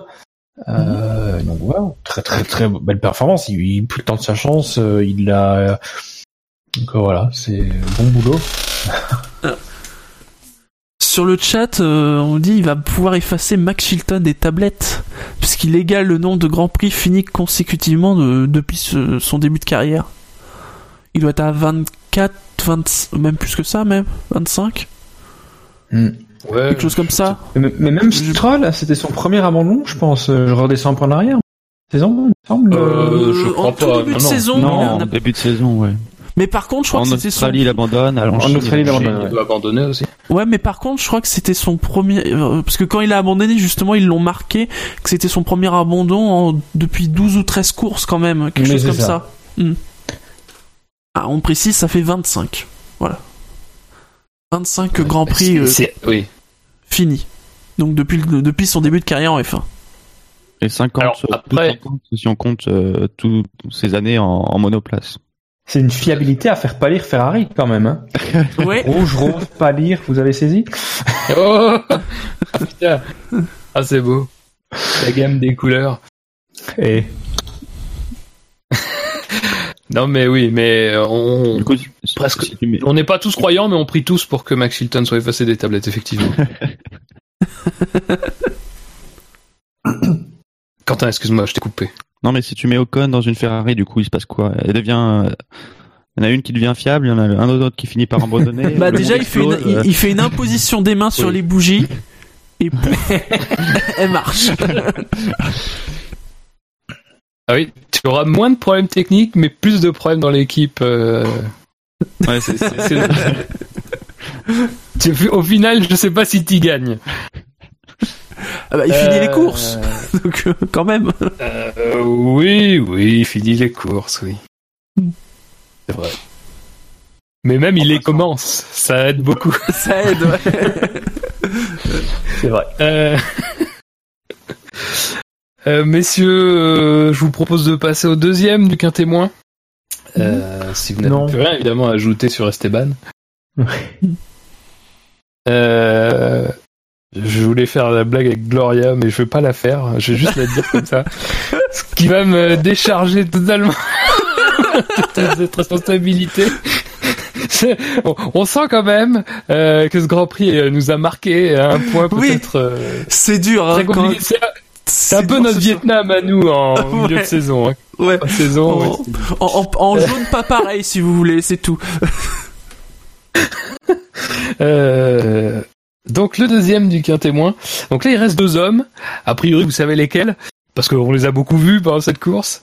Oui. Euh, Et, et, je- et à votre avis, le- qui, qui est devant l'autre? Enfin, en tout cas, qui est derrière l'autre? Allez, plutôt, on va dire comme ça. Ah, je dirais Hamilton. Ouais, peut-être Hamilton, ouais. Ben, tu, tu as un avis sur la question? Euh... En Je tant que belge-belge non, je... je vais dire Verstappen, mais juste pour pas dire comme tout le monde. Mais C'est bien tenté. non, effectivement, euh, c'est Hamilton qui est deuxième du Quintet Plus avec 335 points positifs et quand même, alors, 42 points négatifs. Euh. Sans doute parce que sa bougie a fonctionné, j'imagine. oui, bah oui, il a dû... non, non, il a dû remplacer sa bougie défectueuse. Il a été chez Ferrari. il a changé de la, la bougie. Et euh... non, mais sincèrement, je vois pas trop ce qu'on. Ouais, qu'il soit deuxième, ça me pose pas de souci.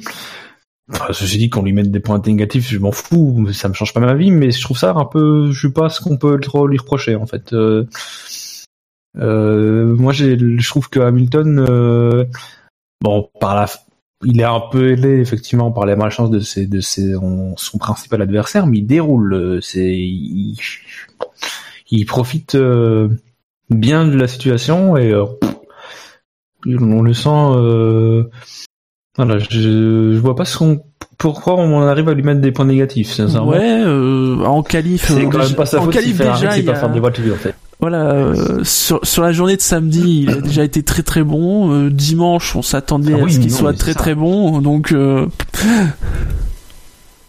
Voilà, alors on peut regretter qu'il n'y ait pas de duel avec Vettel, mais voilà, c'est pas sa faute. Et effectivement, comme tu le dis, Shinji, déjà, le samedi, le, jeu- le- pour les qualifs, il est, il est impérial, quoi. C'est et en course, ben ouais, il fait le boulot avec les circonstances, mais euh, alors peu- sans doute qu'il aurait peut-être dû euh, encore Verstappen ne finit pas loin, donc il a quand même pas, euh, comme il a dit lui-même, une course forcément de, de, de tout repos. Elle aurait peut-être été un peu plus moins tranquille encore avec un, un Vettel euh, assez basque. sur bon, le, ch- sur chat, il y, a un- il y a un célèbre inconnu qui dit c'est un mec qui est tombé en panne avec sa Merco qui a mis des points négatifs. non, ou des fans de Ferrari rageux, ça existe aussi. Ouais, mais Euh, bon, là, euh, voilà, Non, non, mais il y avait voilà, il y avait rien à dire. Hmm.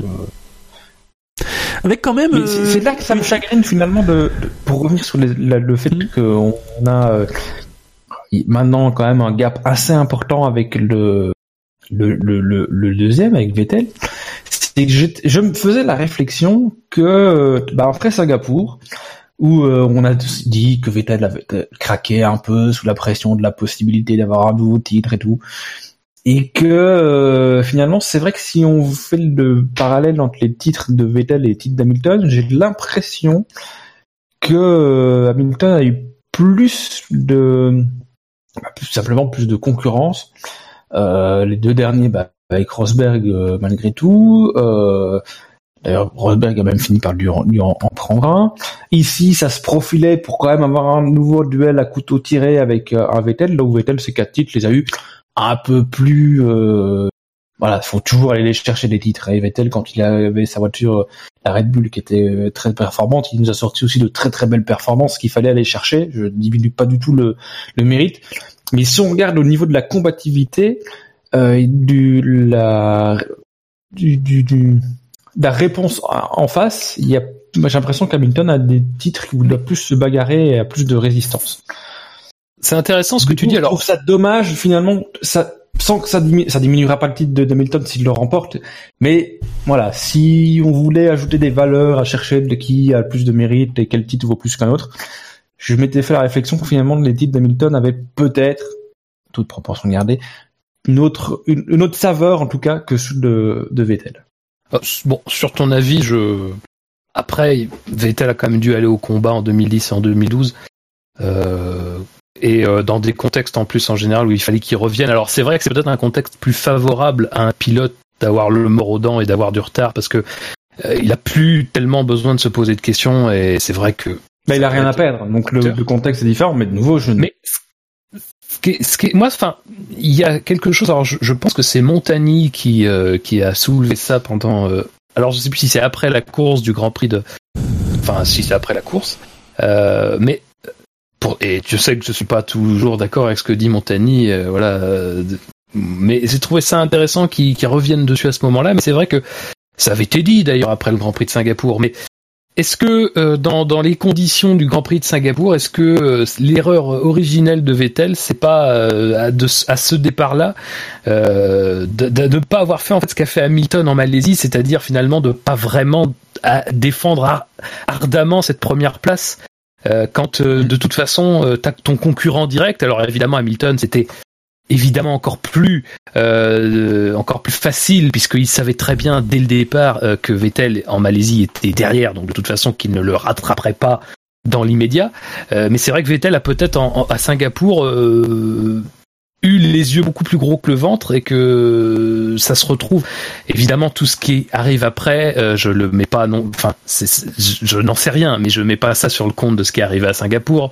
Mais je dis que effectivement euh, dans ce money time là quand la décision de Vettel euh, de défendre sur Verstappen a été prise euh, enfin de défendre aussi fort sur Verstappen à Singapour parce que ça prouvait pas que déjà il y avait un problème dans le enfin mentalement déjà il était peut-être pas tourné vers le bon objectif à ce moment-là même si évidemment encore une fois il peut pas savoir tout ce qui va se passer derrière et évidemment que les que l'intégralité des points qu'il perd c'est pas forcément que euh, de, de, de cette erreur là mais euh, je trouvais la remarque très intéressante dans l'analyse globale de cette euh, de cette tournée asiatique quoi Mais est-ce que du, finalement, pour revenir, tu, tu parlais de 2010, qui est le plus bel exemple Ouais. de ces titres, est-ce que justement à ce moment-là, il peut pas aussi, après ça se passe très vite, mais est-ce qu'il ne se dit pas, même avant le départ, que quoi qu'il arrive, il va défendre sa position parce qu'il sait justement que on peut revenir de loin et que tous les points sont, sont, pris, on le sait, tous les points pris sont plus à prendre, mais que justement il se dit, bah, 7 points, ça peut faire aussi la différence en fin de saison parce que bah, lui, a, même si Hamilton a un grand prix difficile maintenant,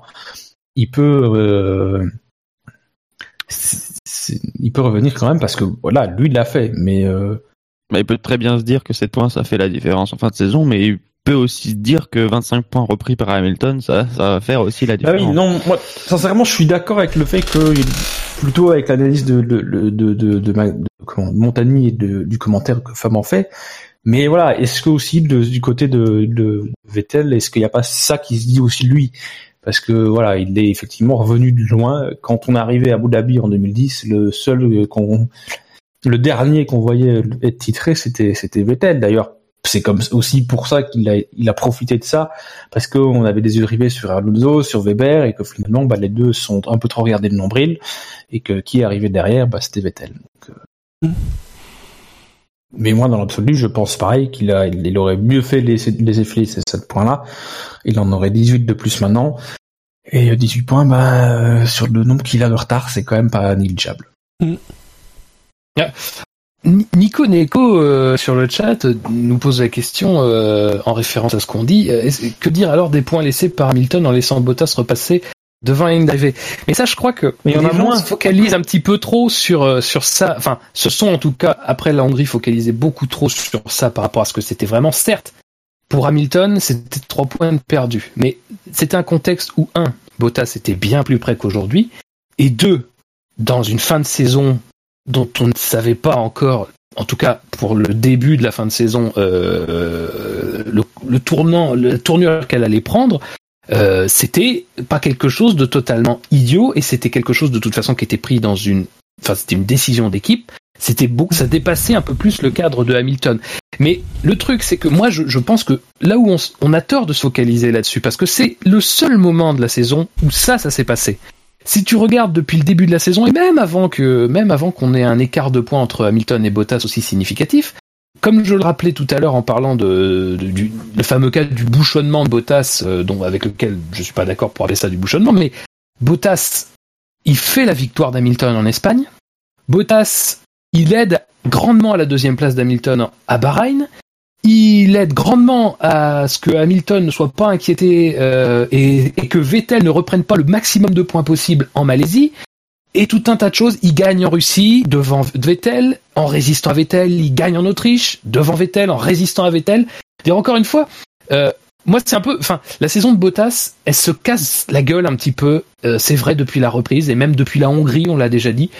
Mais malgré tout, quand on fera le compte de cette saison, si Hamilton est champion, il faudra pas oublier que tout au long de la saison, Bottas, sans être flamboyant à certains moments, eh ben, aura pris énormément de points à un Vettel, aura permis à Hamilton d'en prendre pas mal aussi, et que ces trois petits points-là, euh, qui ont été euh, effectivement laissés, euh, c'est finement joué de la part de tout le monde, parce que de toute façon, ça ne coûtait pas cher à Hamilton, ça, n'allait pas non plus exclure totalement Bottas du truc, et ça allait garder l'ambiance au sein de au sein de Mercedes.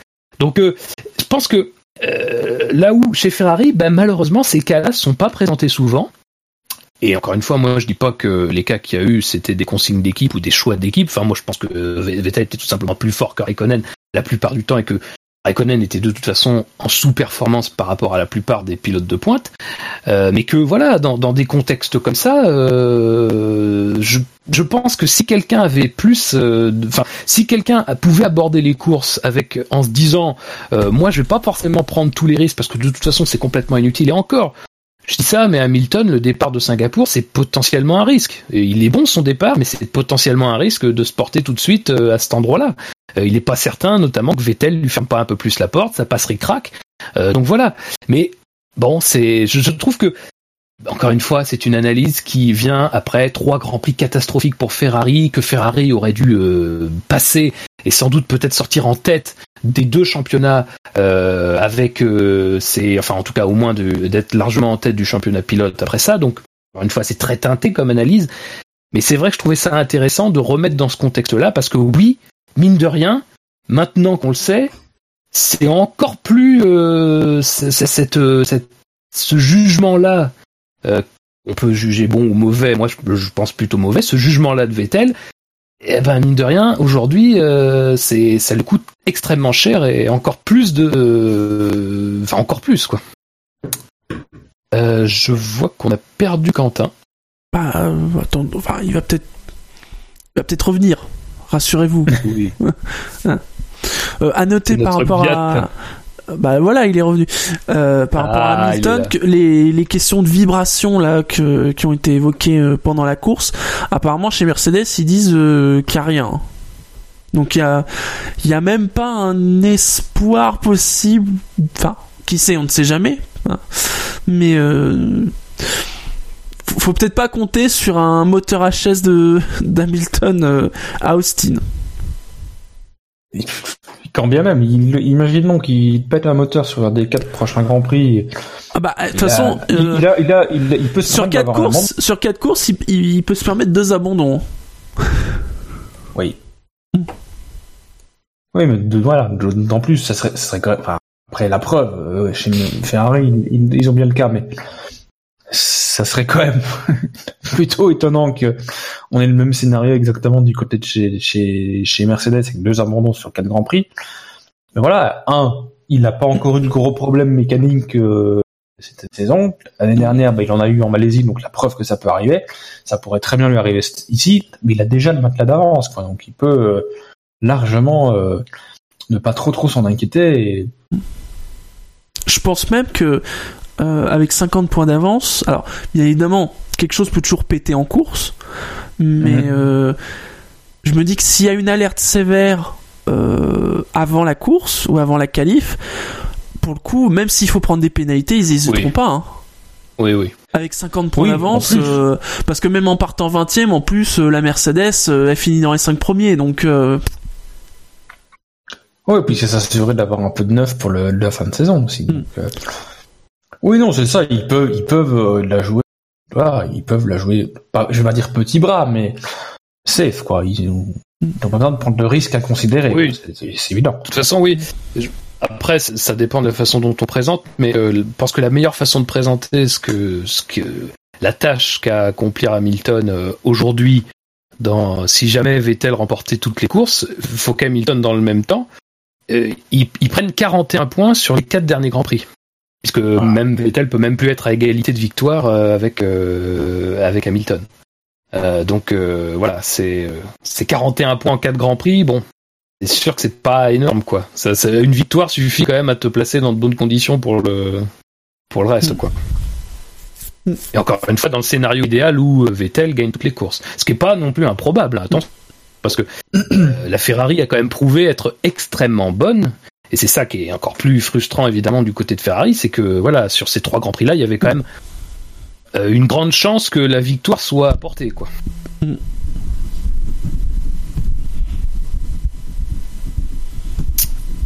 Euh, je pense qu'on a tout dit, messieurs, sur le cas Hamilton. Oui. Oui. Bien, donc je vous propose de, de passer euh, aux Belges. Euh, Belge. Euh, qui, a, qui a réussi un, un score parfait, un 400. 400 et 0 point négatif. Oh, bravo. Donc euh, bravo à lui, c'est toujours Bravo. bien. Ouais, euh, ouais. c'est bien joué. Ce qui rend encore plus incompréhensible les points négatifs d'Hamilton pour le Est-ce qu'il y a une fanbase qui commence à prendre Ah, une ampleur un peu incontrôlée? Ah, peut-être. Ah, il a été élu, il a été élu pilote du jour. Ça faisait longtemps. Oui, c'est la deuxième fois de l'année, je pense. C'était pas en Chine la dernière fois? Un truc dans Il a fait un peu de en Chine, donc c'est possible. Ouais, il me semble. là. Ça m'a- ça m'a étonné. Même, la semaine Ouais, dernière, je- il a pas été. euh, Non. Non, c'était Vettel. Ah oui. c'était Vettel. Mais euh, parce que c'est le premier truc que j'ai été voir quand il a été euh, du jour. Je me suis dit, tiens, c'est la. Quand... Ça fait combien de temps qu'il l'a pas été? Euh... Et c'est n'est que la deuxième fois. Parce que l'année dernière, mon pilote du jour, c'était c'était le c'était c'était le Verstappen du jour. Mais euh, cette saison, euh, bon, en même temps, il a pas eu beaucoup, il a quand même eu beaucoup de, de courses où euh, on pouvait décemment pas le mettre pilote du jour, il les finissait pas. Donc, Oui. pour des raisons Y. Donc forcément, quand tu finis pas, déjà, c'est plus compliqué d'être pilote du jour. Mais euh, voilà, c'est pas. Euh, c'est- sur le titre pilote du jour, c'est pas immérité. Moi, je pense que j'aurais même, pu voter pour lui la, la- la- en Malaisie. Bon, en fait, elle l'a eu, c'était un bon choix aussi. Euh, non, bah, il m'a Red Bull euh, un peu plus fringante. Je pense que il faudrait dire à Red Bull que les saisons commencent en mars.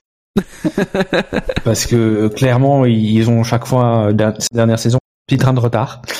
Euh, ils nous font une Force India, en fait. Mais euh, voilà, la, la Red Bull aurait plus supérieure à ce qu'elle était. Euh, à- bah, disons globalement presque même avant la pause. Euh, et Verstappen en profite pleinement, quoi. C'est euh, C'est le, c'est le seul pilote qui, qui dépasse Vettel avec un tout petit peu de mérite. Mine de rien. À l'épingle. ouais. Mm. C'est un hommage à Sutil. L'épingle, le on a compris quand même parler plus de- parlé de Sutil que de Palmer dans cette émission. C'est ça. Mais, mais si ça se trouve, dans, dans 5 ans, on reparlera de Palmer. On sait pas. Peut-être. Peut-être que Sutil sera Austin en fait pour Toro Rosso. Ah. On va savoir. Son départ, oui, donc aussi avec euh, euh, l'intérieur sur euh, Ricciardo dans le dans le virage. Mhm. Ouais, très très beau euh, dépassement aussi. Et là, pour le coup, il y a personne qui se touche. Ça, c'est encore mieux. Mais euh, non, non, bien. Quentin, Shinji, quelque chose à ajouter sur la course de Verstappen? Hmm, Non, non. Pas sur sa course, non, il n'y a pas grand chose à dire non plus, quoi. Finalement, qui a plus inquiété Hamilton là où on l'attendait pas, c'est-à-dire dans le deuxième relais, en tendre, là où on s'attendait à ce que la Mercedes soit, euh, enfin, s'envole. Enfin, moi, j'avoue que ce qui s'est passé en course, c'est-à-dire que Hamilton prenne le large en super tendre et soit en difficulté en tendre, je m'attendais à ce que ce soit exactement l'inverse. C'est-à-dire qu'il en chie sur le premier relais et que Ouais. le deuxième relais soit euh, vraiment bon, et puis finalement pas du tout. Donc, euh. Surtout avec une Mercedes peut-être un peu plus à l'aise euh, quand elle est euh, un peu plus légère. Ouais. Après, euh, je- mais euh, c'est vrai que les quelques degrés en plus sur la piste ont peut-être dû l'aider, mais ce serait intéressant de savoir à quel point ils l'ont aidé, quoi. Et surtout si Verstappen a été capable, euh, qui a été capable de se mettre si près, qu'est-ce qu'aurait pu faire Vettel?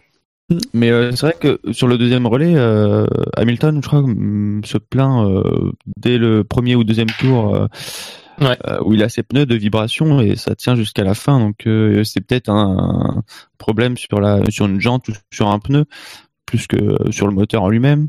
Parce que pour qu'il se plaigne d'un coup comme ça sur un, train de pneus, parce que de toute façon il n'y en a pas eu 3000 dans Bah, ce, C'est- particulier parce qu'il parle de vibration, on pense que c'est les pneus, et ensuite ensuite, c'est après où il dit non, c'est pas les pneus, ça vient du moteur. D'où l'inquiétude. Mais c'est vrai que ça Mais, se euh, déclenche en tout cas pile, au- pile à ce moment-là, donc. euh, Mm. avec un. Verstappen qui euh, je crois que non justement il, il n'arrive pas à rentrer dans la zone DRS parce que je me souviens il y a un- Ouais. je crois que c'est un moment il y a une remarque justement de Julien Fibro qui s'attendait à voir le DRS chez Verstappen et il n'y était pas mais il, il- il y est revenu aux portes de la zone de, aux, portes de, de la zone DRS aux portes de la seconde hein. Je crois qu'il était même à un moment dans la seconde, mais pas au moment. Mais pas au moment de l'activation, le- ouais. Après, pour donner quelques quelques précisions sur la course d'Hamilton, euh, chez Mercedes quand même après la course, on parlait quand même d'une course de gestion. Donc euh, il y a peut-être euh, aussi ça qui fait qu'il n'a pas été non plus euh, à fond dans le deuxième relais quoi. Bah, peut-être aussi Euh, dans le premier relais, ce qui a permis à s'il y a eu un problème à Verstappen de revenir plus qu'il ne l'aurait dû dans le deuxième. Ouais. Parce que Hamilton aurait pu prendre quelques secondes en plus dans le premier. mais- Messieurs, je pense que nous en avons fini avec ce quintet plus ou moins. oui Euh, Bah, à, à moins qu'il y ait quelqu'un encore devant Hamilton mais là il y aurait un problème Et- et- et devant Hamilton et Verstappen au classement mais non bah c'est c'est ouais, c'est c'est le moment si vous voulez placer quelqu'un, un pilote britannique euh, pour Renault. Euh, non, nous, a- nous n'allons pas le faire, mais on pense à lui quand même malgré tout, euh, qui ira quand même, c'est vrai, euh, le SAV pendant deux ans. Pas, enfin pas tout à fait deux ans, mais Euh, Écoute, il, il, il a marqué 3 points. Je rappelle que euh, il reste 4 courses et Marcus Ericsson n'a toujours pas marqué de points au championnat du SAV cette année. ouais. alors, bon, laisse Marcus tranquille. C'est pas moi qui vote, hein, c'est- un fait. Laisse mon Marcus tranquille. Laissez euh, Marcus globalement, il est. euh, on a compris que tu aimais les déjà, blonds. je suis très stressé. Il est menacé, hein. Euh, allez, messieurs, donc c'était la 61e victoire de Lewis Hamilton en Formule 1, la 74e pour l'écurie Mercedes. Au classement du SAV, nous avons, et c'est très beau, Oh, je viens, je vois le classement. Oui. entre Hamilton et Vettel euh, à ce stade de la saison. Alors Hamilton a l'avantage puisqu'il a gagné plus euh, de quintet plus. Euh, il en a gagné 4 contre 3 pour Vettel. Ils sont tous les deux à 63 points. Suivi euh, par Ricciardo 47, Bottas 30, Ocon 27, Verstappen 24, Raikkonen 21, Stroll et Sainz tous les deux à 13 et en dixième position nous avons euh, Fernando Alonso. Et du côté des écuries nous avons Mercedes en tête avec euh, 93 points devant la Scuderia Ferrari 84, Red Bull 71, Force India 37, Williams 24, euh, McLaren 17, As 13, euh, Toro Rosso 12, Renault 11, Sauber 6. Du côté de l'autre classement, le, celui qui ne compte pas vraiment, celui de la FIA, enfin on verra, peut-être qu'avec Quentin on va décider qui compte. Euh, on a euh, Lewis Hamilton en tête avec 306 points devant Sébastien Vettel 247, Valtteri Bottas euh, 234 et à partir de maintenant ce sont des pilotes qui ne peuvent plus être titrés. Daniel Ricciardo 192, Raikkonen 148, Verstappen 111, Perez 82, Ocon 65, Sainz 48 et égalité à la dixième place, Hülkenberg et Massa avec 34 points du côté des écuries. Mercedes 540 points, Ferrari 395, Red Bull 303, Force India 147, Williams 66, Toro Rosso 52, As 43, Renault 42, McLaren 23 et Sauber clôture euh, la marche avec 5 points. Messieurs, nous allons donc maintenant passer aux faits marquants. Euh, D'abord revenir sur les faits marquants du Grand Prix précédent, qui était donc le Grand Prix de Malaisie. Euh, vous avez été 88 à voter, chers auditeurs. On vous en remercie. Est arrivé dernier euh, de cette consultation Magnussen, les boules rayées par son placement au freinage, qui a, qui a recueilli 8 votes, 9% des voix. Ça, c'était la proposition, je crois, de Redscape. Euh, Jusqu'au bout, Ferrari a suscité le malaise à ses points. Il est arrivé troisième avec 17 votes. Ça, c'était euh, la proposition euh, de Bilo. Euh, ensuite, nous avions, nous avons Verstappen, il était au max, max, qui a reçu 26 votes, euh, 30% des voix. Ça, c'était la proposition de Buchor. Et la victoire sur ce fait marquant est revenue à Dino avec le superbe. Cette fois-ci, Raikkonen a eu tout le temps de sucer son magnum. Évidemment, dès qu'on parle de Magnum, euh, ça attire euh, les foules. Euh, 37 votes et 42% des voix. Alors, si je m'abuse, donc là quand même, il y a, c'est un cas assez spécial, hein, parce que il y a, il y a- tout le monde est en fait dans une situation. Euh, donc, si je reprends le classement du fait marquant, ça va être très simple. Déjà, Ben va commencer Oui, puisque Ben- tu Bah n'as oui, pas participé forcément. au fait marquant. Donc voilà, Ben, Ben peut faire le hold-up de l'année. hein. S'il gagne là, Exact, revient tout à fait. il sera intouchable. La pression. Une pression de malade. Eh oui. Et ensuite, ça sera toi, Quentin, puisque tu as deux participations euh, et zéro victoire. Mm, Je serai euh, le troisième, puisque j'ai cinq participations et une seule victoire. Et Shinji, Et bah, tu seras dernier. euh, le dernier avec euh, huit participations et deux victoires. C'est-à-dire qu'on se tient quand même hein, au niveau des, on se tient au niveau des pourcentages. Mais bon, c'est vrai que malgré tout, tu es devant moi au classement. Euh, donc, eh ben, Ben, euh, à, à- ta guise, j'ai envie de dire. Euh, oui, bon alors attendez, parce que du coup, euh, vous êtes pas noté Je me euh, mets tout de suite pour noter. Hamilton Vettel, deux points. Soufflera bien qui soufflera le dernier la bougie de la victoire.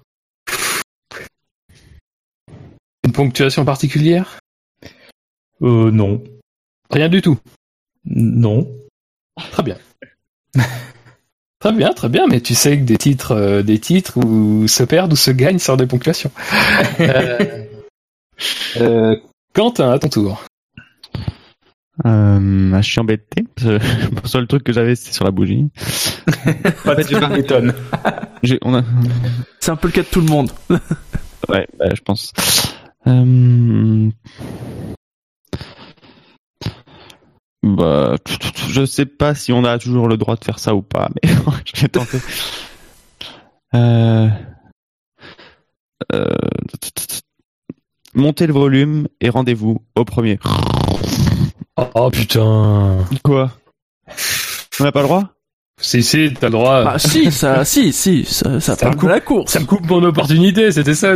Ah, c'est voilà.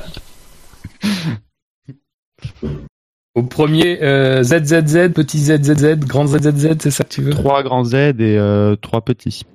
Juste ça, pas de, tu termines pas par trois, trois grands Z après Ah non. Très bien. Pas de ponctuation particulière Euh, bah, trois points de ponctuation, euh, point de suspension, pardon. Point, point, point de ponctuation en même temps. Très bien. Alors, bon, moi, là, moi, je, vraiment, je suis bien embêté. Euh, pff. Euh, pff. Ah, je vais faire un truc sur Palmer, ça va pas gagner, mais c'est pour l'hommage, quoi, merde. Ah oui. Palmer, une dernière course. Euh... Attends, comment je pourrais dire? Non, c'est bien.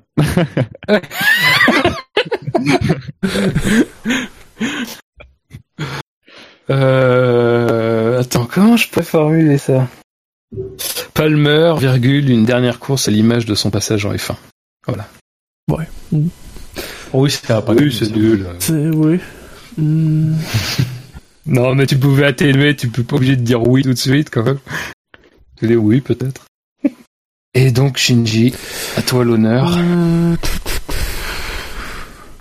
Bon, ça va pas gagner ça, mais je veux dire euh, Verstappen deux points à un drapeau bleu de la victoire point d'interrogation. Merci. Ah, c'est dur d'être dernier hein, sur des courses comme ça. Hein. Ouais, ouais. Verstappen deux points à un drapeau à un drapeau bleu de la victoire? Point d'inter. Voilà, oui, c'est bien, tu as mis le ton. Ah oui, bien sûr.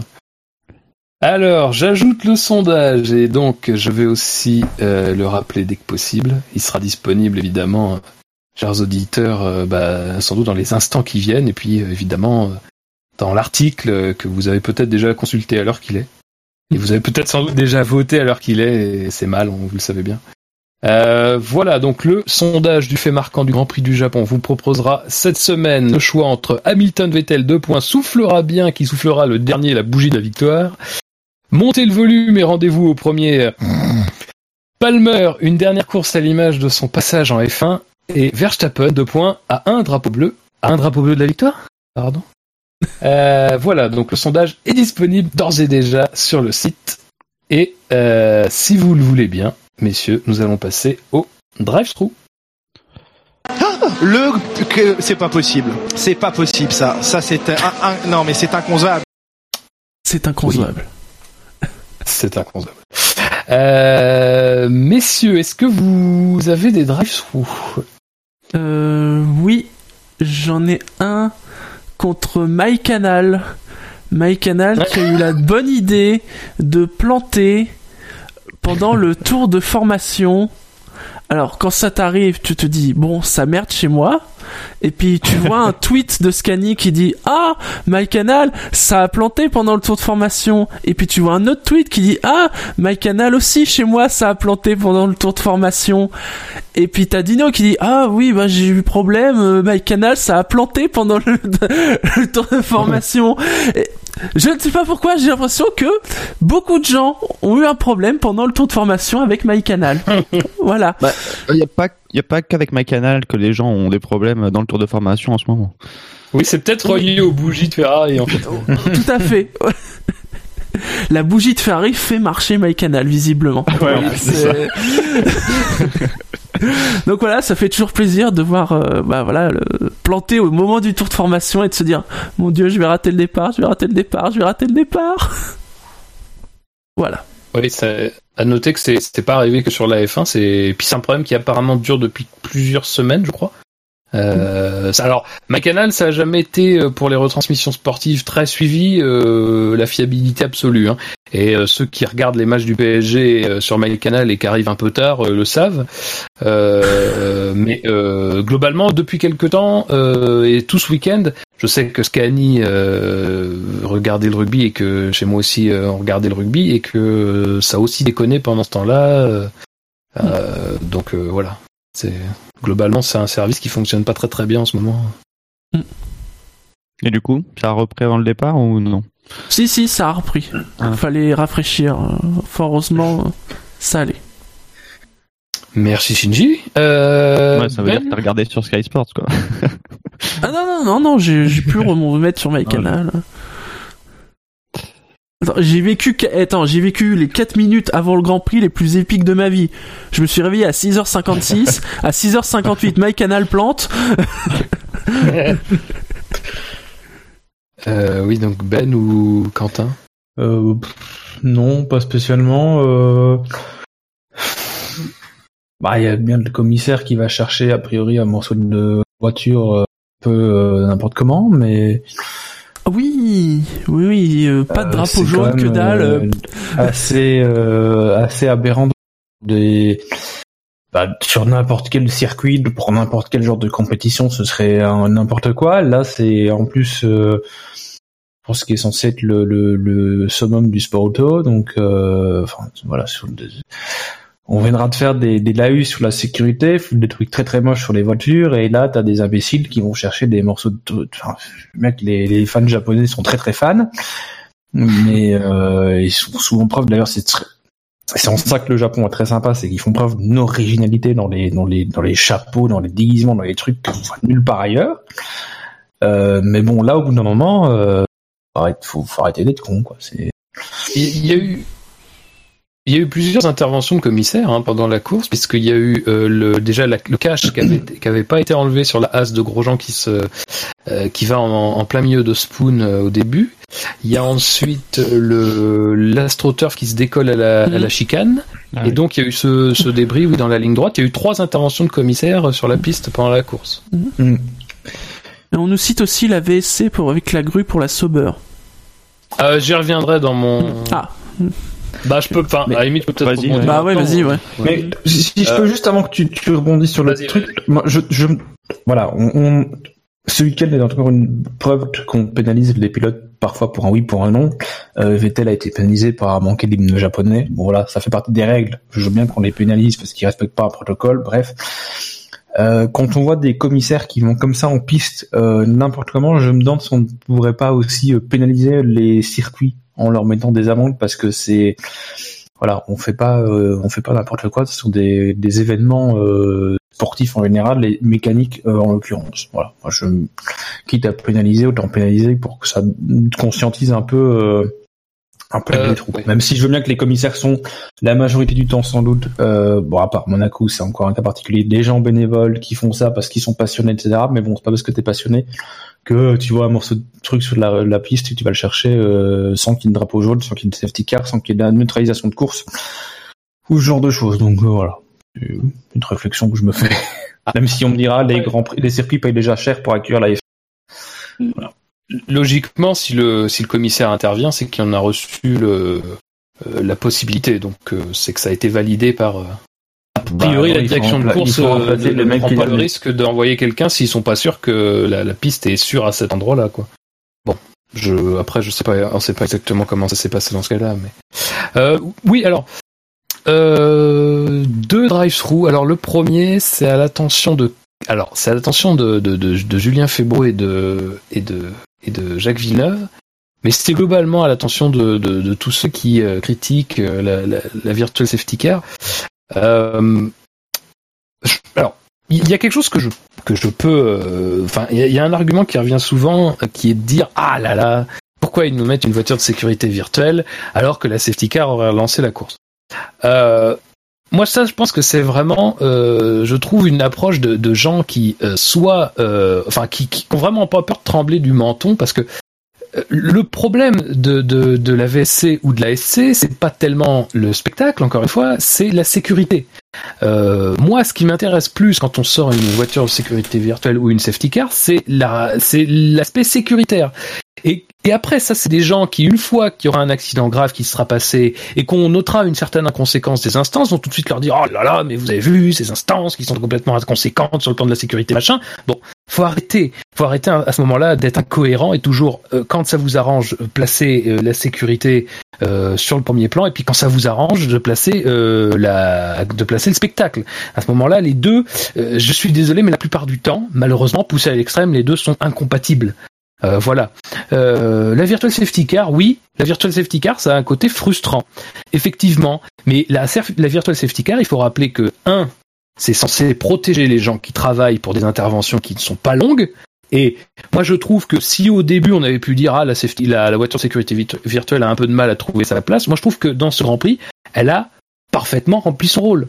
Euh, parce que euh, les interventions n'ont pas nécessité plus de deux tours d'intervention de la virtual safety car. Donc euh, a priori c'est quelque chose déjà qui veut dire qu'on que dans les faits on n'avait pas forcément besoin de la voiture de sécurité parce qu'une voiture de sécurité ça aurait été déjà au minimum trois tours, deux tours, un tour d'entrée, un tour de sortie et donc les tours du milieu. Donc voilà, encore une fois la virtual safety car elle a à la fois un but de pallier euh, une, un- une situation où on n'a pas besoin de la voiture de sécurité et puis aussi voilà encore une fois d'alléger la lourdeur de la procédure de la voiture de sécurité. Alors effectivement, oui, euh, ça n'a pas relancé la course. Et moi, pour moi, si on se base de ce côté-là, je pense qu'on n'a pas tout compris à ce qui s'est passé. Et ça me fait un peu marrer que les gens euh, disent ça à Suzuka, là où il y a trois ans, tout le monde était vent debout contre la direction de course parce que, soi-disant, elle n'avait pas envoyé la voiture de sécurité quand il fallait. Ça, c'est le premier point. Le deuxième point, c'est que, euh, je suis désolé, mais la voiture de sécurité virtuelle protège exactement comme il le faut euh, les gens qui interviennent. Euh, certes, euh, le mode de le mode de, de, de, de contrôle de la vitesse est pas forcément euh, le plus euh, intelligent, je pense. Et euh, je, je préférerais sincèrement qu'il y ait un limitateur de vitesse euh, qui, bloque la vitesse de toutes les voitures à 80. Mais malgré tout, les services d'intervention peuvent intervenir dans des conditions qui sont très bonnes, on l'a vu, euh, sans se presser, parce que faut, faut se rappeler aussi qu'il n'y a pas que le fait qu'une voiture puisse sortir de piste et aller percuter des commissaires, percuter une autre voiture, percuter une autre grue ou quoi que ce soit encore. Il y a aussi le fait que ces gens travaillent dans des conditions qui les mettent pas en, en difficulté et qui ne risquent pas leur vie dans, de leur simple intervention. Hein. On se rappelle que il n'y a pas si longtemps que ça, un commissaire est mort. Alors malheureusement, c'était après une course en plus, mais un commissaire était mort ce- pour s'être fait rouler dessus par une grue. Et voilà, donc il y a, y a un double objectif. Et encore une fois, on peut me répondre que la safety car remplit exactement ces deux objectifs-là. C'est tout à fait vrai, mais elle est plus lourde. Et euh, moi, pour moi, elle se justifiait pas à cet endroit-là. Donc, j'aime pas trop qu'on mette en avant la politique spectacle pour nous expliquer qu'on aurait dû sortir la voiture de sécurité. Surtout que Bah, déjà, je suis d'accord avec toi. Et en plus, euh, pour moi, il y a une différence euh, vraiment essentielle entre la safety car et la virtual safety car. C'est pas forcément sur le. Enfin, il y a forcément, oui, l'aspect euh, lourd de la safety car de, la procédure, mais mais surtout, je pense que la, vraie différence, c'est que la safety car doit sortir quand, par exemple, euh, on a besoin que les voitures soient rassemblées toutes à un même endroit du circuit pour que les Oui, commissaires puissent vrai. intervenir sur un sur la piste vraiment. Là, il y avait pas vraiment euh, de, de débris sur la piste. Et donc les voitures avaient juste besoin d'être ralenties et pas euh, pas d'être regroupées en un seul point sur le circuit. Et donc euh, pour moi la virtual safety car, de toute façon le sous safety car il y a aussi un delta. Donc c'est à dire que si une voiture euh, est un peu loin de la safety car ou, de la file, euh, elle va aussi rouler plus vite que le paquet. euh, pour pour les rattraper selon un delta donc c'est exa- exactement comme s'il y avait une virtual safety car en, termes de, sécurité après, c'est pas la même chose parce qu'une fois qu'ils sont regroupés, euh, le delta, il n'existe plus vraiment. et Ils ont juste à se suivre les uns les autres. Mais là, comme il n'y a pas besoin de regrouper toutes les voitures, il n'y avait aucune utilité pour moi de, sortir la safety car. Mm, Voilà, et. Enfin bon. Mais, euh, en je- plus- je- Il y aurait eu, il y aurait eu de la pluie ou quoi. euh, je me serais posé la question de, de la safety car parce que euh, gérer la pluie, le, le grip qui est forcément un peu moindre et, euh, et le delta sous virtual safety car avec une des conditions météo, même si les projections seraient bien moindres. Là, pourquoi pas sortir une safety car même pour euh, la Sauber ou ou la, la Williams, mais euh, mais là avec les conditions qu'on avait, avec le soleil qu'on avait, euh, je pense que c'était largement suffisant. Après, je suis d'accord sur le fait qu'un limiteur à 80 ou même à 100, euh, s'ils veulent pas rouler si si lentement. Donc voilà, bon ça c'est le premier point. C'est c'est vraiment pas de dire voilà, c'est vraiment pas de dire la safety car. non, c'est c'est juste de dire mettez un autre argument que celui du spectacle pour euh, pour dire on privilégie safety car ou VSC quoi. Parce que sinon après euh, vous êtes si vous avez ce discours là et qu'en même temps euh, vous dites euh, vous défendez les pilotes dans des conditions extrêmes, euh, il- malheureusement il n'y a pas de cohérence je pense du discours. Ah oui, mais après, une fois, euh, la VSC c'est pas la solution parfaite et j'en suis bien, je suis bien conscient de ça. Mais bon, là je trouve que sur ce Grand Prix là, on peut quand même pas dire que ça c'est que ça a été la, la mauvaise décision quoi. Après l'argument de dire euh, la safety car ça crée plus de spectacles euh, potentiellement. Moi, je le comprends tout à fait et euh, je suis même prêt à être d'accord avec euh, si on argumente que sur la partie spectacle, pas sur la partie. euh, Oui, oui. Non mais tout à fait. Mais je suis, mais à ce, à ce, à ce compte-là, je suis d'accord. Moi même pour qu'on enlève la VSC. Encore une fois, c'est. Mais le problème de, enfin, faut rappeler un petit peu aussi ça, c'est que pourquoi on a instauré la VSC, c'est parce qu'à un moment donné, la différence d'une situation de double drapeau jaune telle que ça avait fini par être défini et la situation de safety car était telle qu'il fallait absolument rajouter à ce moment-là une étape intermédiaire.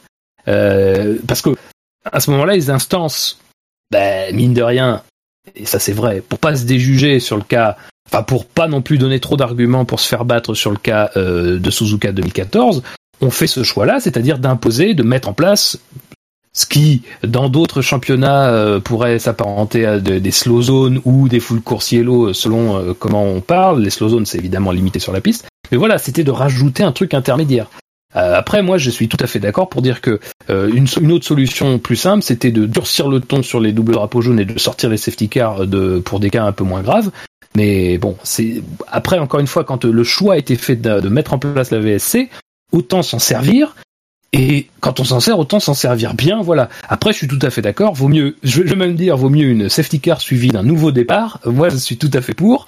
Mais bon, euh, c'est pas euh, malheureusement le, chemin qu'on a pris après euh, 2014. Et alors, mon deuxième euh, drive-through, euh, c'est alors c'est toujours un peu le même. J'ai toujours l'impression d'un peu me répéter, mais c'est dans la continuité de ce que j'avais pu dire à Singapour. Euh, sur les, les justifications de décision, mais là ça, ça rebondit un petit peu à la, à la lumière de, de la vidéo qu'on euh, nous a euh, qu'on nous a montré du, du briefing des pilotes de euh, du Japon, parce que c'est vrai qu'après le Grand Prix de Malaisie, on a vu, on a tous vu une image euh, qui était celle de Vettel, donc à- après l'accident avec Stroll dans le tour de décélération, qui, qui prend son volant de sa Ferrari et qui s'en va avec. Or, le règlement, ça c'est écrit noir sur blanc, interdit au pilote de prendre le volant à partir du moment où il abandonne sa voiture.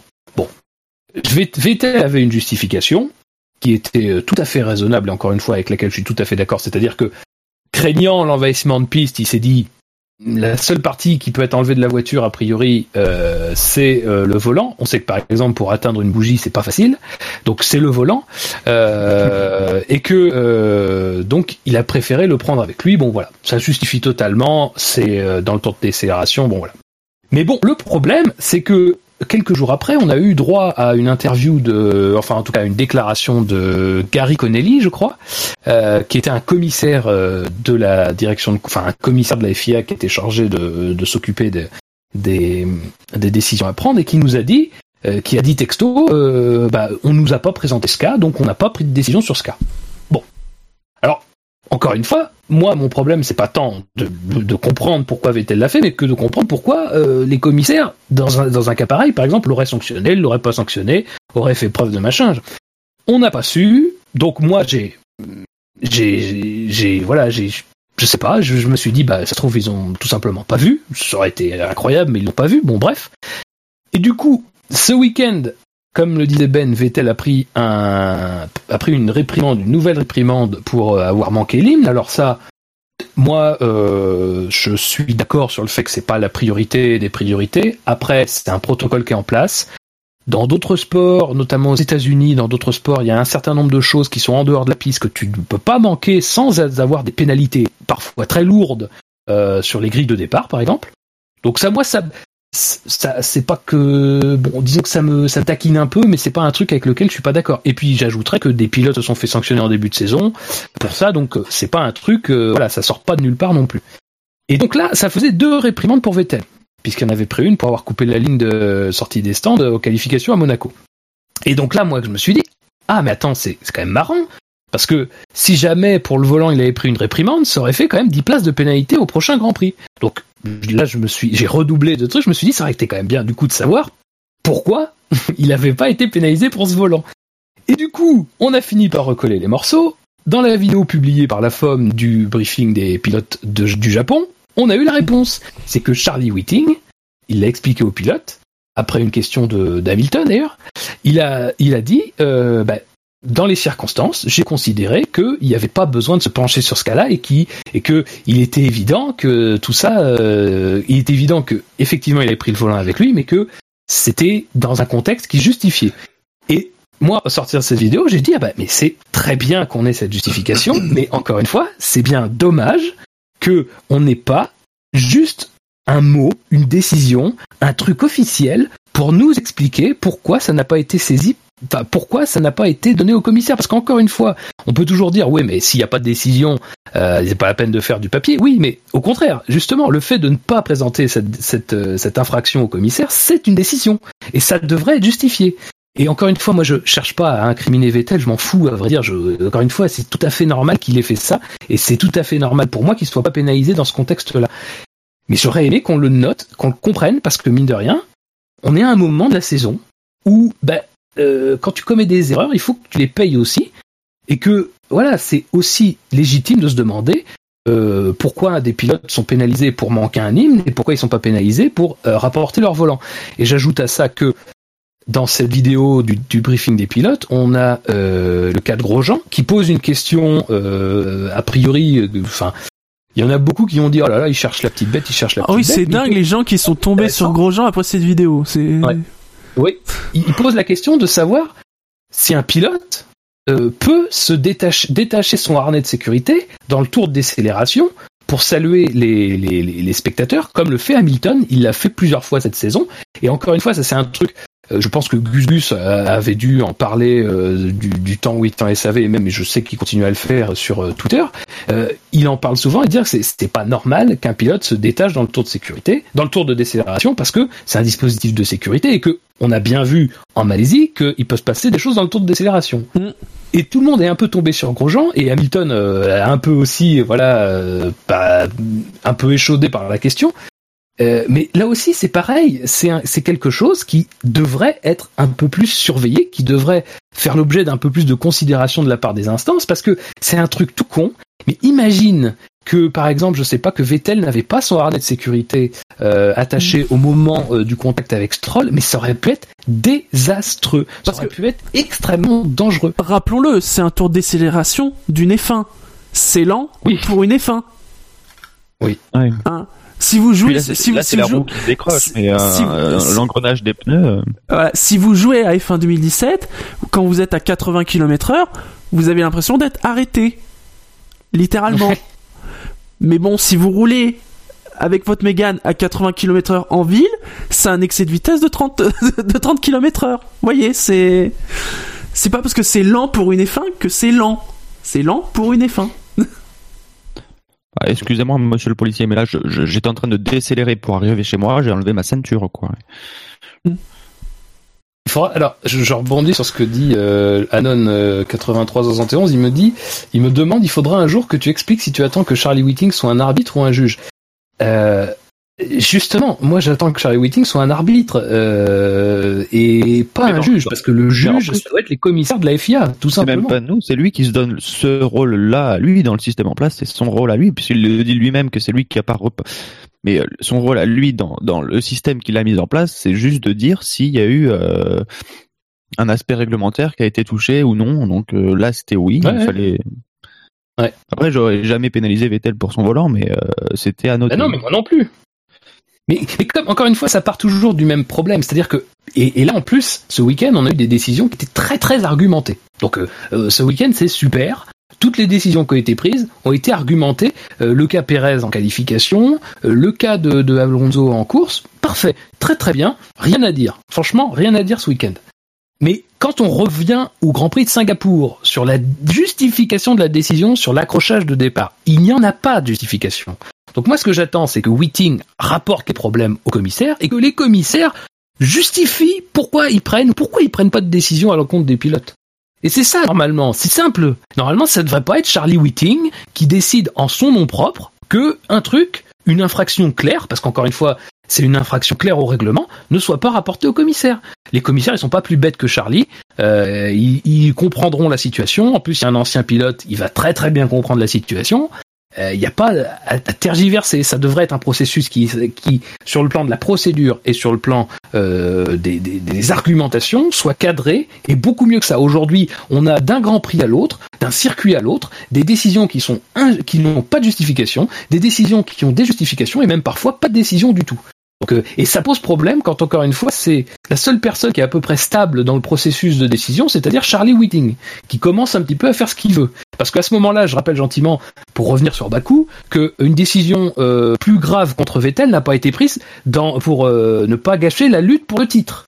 Donc encore une fois, voilà, on a des exemples de partout, mais, mais de toute façon, c'est un vieux, c'est un serpent de mer du SAV, mais on en a parlé, je crois, dans la toute première émission de, cette saison-là, c'est que de toute façon, tant qu'on n'aura pas un collège unique qui suit tous les grands prix, on n'aura ni, euh, on n'aura jamais d'unicité des décisions et on s'expose à ce que euh, des choses soient prises de façon totalement bête. Parce qu'encore une fois Vettel euh, il aurait pu prendre 10 places de pénalité euh, voilà et c'est quand même des choses qui sont importantes sur le déroulé du championnat et, euh, et, et, Hamilton aurait pu prendre des réprimandes pour s'être fait pour s'être détaché. Voilà encore une fois tout ça c'est des choses qui ont un impact sur la sécurité sur un certain nombre de points sur lesquels il faut absolument qu'on justifie les décisions parce qu'après sinon ça ouvre des portes on ne sait pas ce qui peut se passer et à chaque fois qu'on gratte un tout petit peu et qu'on qu qu comment dire que, sur un certain point on recule, on recule, on recule, il peut à un moment donné, malheureusement, c'est la nature même de la F1, c'est que il peut arriver un drame. Encore une fois, le cas Bianchi qu'on évoquait tout à l'heure, c'est parce que à un moment donné, il y a eu un décrochage, les drapeaux, euh, les drapeaux jaunes, les, les doubles drapeaux jaunes n'ont plus eu la valeur qu'ils auraient dû avoir dans la, F, dans la F1 moderne. C'est devenu au lieu de devenir des avertissements et même des, des, des, ob des obligations de ralentir de manière euh, claire, de manière nette et de manière suffisante pour des situations dangereuses, c'est devenu des chiffres à respecter.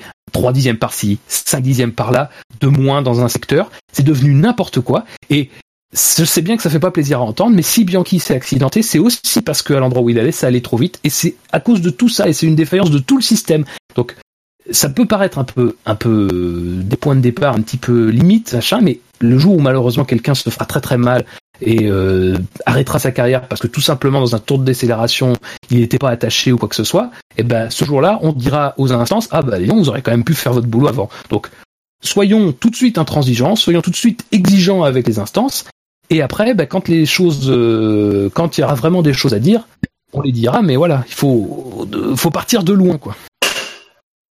Euh, Et pour revenir sur Vettel, c'est vrai que sa pénalité euh, pour le volant, s'il en a- s'il avait dû en avoir une, ce- ça serait sûrement pas rentré dans le fait que, bah, même toi, tu t'es posé la question, Fab, et ça a été Oui. souligné sur le chat, que c'est ça rentrait sûrement pas dans une péna- dans une réprimande due au pilotage. Donc, euh, donc même s'il avait trois réprimandes euh, à cause de ça, les 10 places, il les aurait peut-être pas eu. Quoi.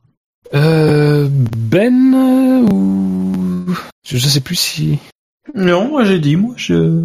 non. J'ai parlé du commissaire, donc. euh, voilà. Oui, oui, pardon. Bah, juste, mais très rapidement alors, c'était sur euh, puisque Canal s'en est pris, je vais en mettre un peu sur la RTBF aussi, mais euh, eux c'est c'est vraiment habituel quoi. On n'a jamais les interviews après les les qualifs et euh, les interviews sur le podium, euh, ça n'existe pas et euh, et du coup. Bah, c'est habituel, donc c'est pas un drive-through sur ce Grand Prix-là, mais ce qui, me fait bizarre, c'est que en Italie où il y a eu trois heures de qualif, euh, il n'y avait pas eu une seule coupure, enfin à part peut-être quelques coupures pub. Je suis pas resté dans ma télé pendant trois, heures, mais euh, il y a eu, ils ont pris l'antenne pendant trois heures. Alors que pour un Grand Prix, ils sont pas capables de bloquer deux heures de la chaîne. Surtout que en plus, ils n'ont pas la nécessité de passer des pubs le plus vite possible parce qu'ils les passent pendant le Grand Prix.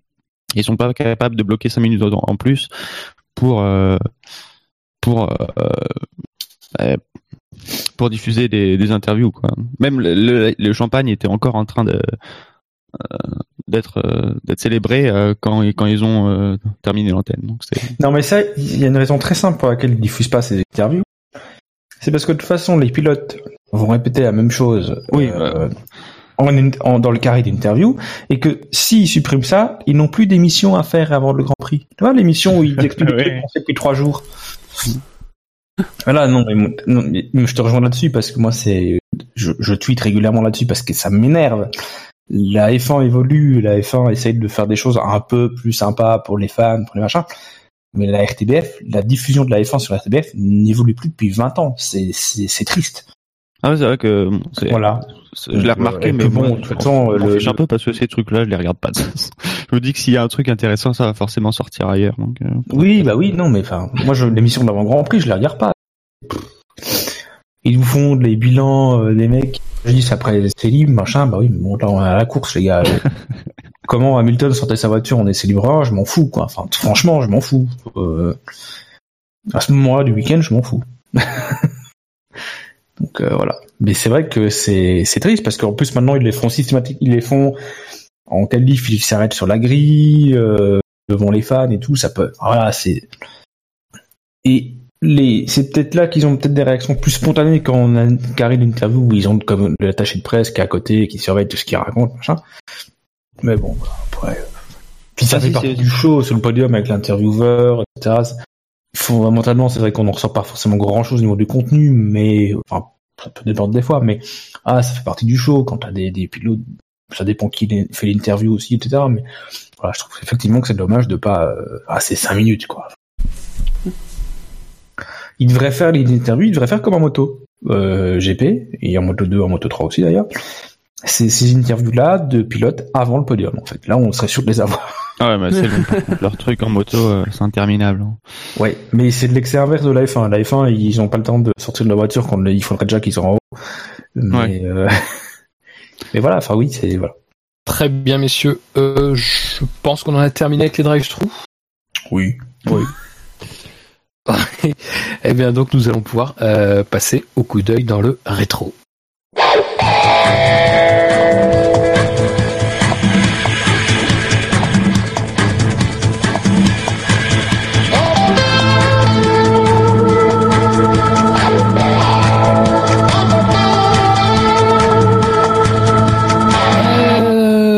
Messieurs, euh, alors pas de quiz euh, ce soir. Euh, J'ai pas été très inspiré. Et puis Ben Ah bah, de tu rien, vois, il y a pas que nous. à 11h. Hein. C'est que vrai. t'as dit Quentin excuse-moi Il y a pas que nous. Euh, donc c'est aujourd'hui, je vais juste euh, voilà faire un petit tour d'horizon des, des, des, des dates- de la date du 8 octobre, euh, car nous étions, euh, n'êtes pas en savoir, le 8 octobre hier. Je vais commencer par les naissances. D'ailleurs, il y a que des naissances, hein, il n'y a pas de, il a pas de décès. Euh, le 8 octobre, alors, jamais personne n'est mort un 8 octobre. non, jamais. Oui, oui, tu regarderas dans l'histoire, c'est comme ça. euh... D'ailleurs, tu vois, En Jean F1, Rochefort, en tout cas. le 9, Ah bah, parce oui, qu'il il y a- très bien que le 8 c'était pas possible. Bah Ah, non. et, et voilà. Euh, donc nous avons euh, du côté des naissances, alors c'est des pilotes vraiment euh, lointains, hein, qu'on euh, c'est pas des pilotes habituels qu'on a, enfin qu'on a l'habitude de citer.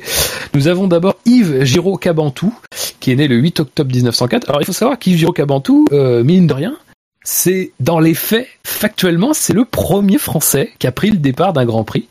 Euh, alors il était à Silverstone 1950 avec euh, l'armada Talbot. Euh, il y avait plusieurs Français évidemment à cette époque-là, mais c'était le mieux classé sur la grille. Donc factuellement, c'est lui qui a commencé euh, C'est vrai, la oui. course le premier. Le Eh premier. oui. Euh, et, et donc voilà, et euh, il a il a pris un total de 13 départs en Formule 1 entre 1950 et 1953. Et sa meilleure, euh, son meilleur résultat, bah, ça avait été la quatrième place du, du Grand Prix de, du Grand Prix de Silverstone 1950, donc de la première course de, de l'histoire de la Formule 1. Euh, ensuite, on a Spider Web. Alors Spider Web, c'est un surnom parce que ce serait trop beau comme, euh, Oui, comme nom. Euh, il est né, il est né le 8 octobre 1910. Lui, il a quatre départs en Formule 1, mais euh, il a quatre départs aux 500 miles d'Indianapolis, qui à l'époque, vous le savez, dans les années 50, était euh, était dans le championnat du monde de F1. Euh, et il a eu comme meilleur résultat la 19e place en 1953. Et il y a Jack McGrath qui lui c'est pareil, euh, six départs en six départs en F1, tous à l'Indy 500. Et lui en revanche, bah, il peut se targuer d'avoir euh, deux podiums en F1 puisqu'il a été troisième des 500 miles en 51 et en 54. Sur le plan des grands prix, il y en a eu pas mal en un 8, euh, un 8 octobre. Il y a eu le Grand Prix des États-Unis 61. Et alors ce Grand Prix là, c'est un peu le Grand Prix des dernières parce que c'est la première et dernière victoire d'Inès Ireland. C'est la dernière course et le dernier podium de Tony Brooks. Et c'est surtout le 66e et dernier Grand Prix d'une légende de la Formule 1, Sterling Moss, quadruple vice-champion du monde de F1. Jamais entendu parler. Voilà. Oui. Tu regardes que la colonne des titres. euh, euh, États-Unis 72, euh, qui a vu la, victoire de Jackie Stewart sur Tyrrell, et c'était aussi le premier Grand Prix d'un certain Jody Scheckter, euh, qui deviendra euh, donc champion du monde euh, sept ans plus tard en 79. Le Canada, le Grand Prix du Canada 78, lui est aussi marquant parce que c'est la première victoire euh, en Formule 1 de Gilles Villeneuve sur ses terres avec Ferrari. Euh, ensuite, on fait un petit bond dans le temps avec euh, le Japon 2000. Alors là, évidemment, ça parlera aux fans de Ferrari puisque c'était la victoire et le troisième titre mondial de Michael Schumacher euh, au terme d'un nouveau duel avec Mika Hakkinen. Et aussi, euh, c'était le premier titre pilote de Ferrari depuis 79 et justement, c'était avec Jody Scheckter.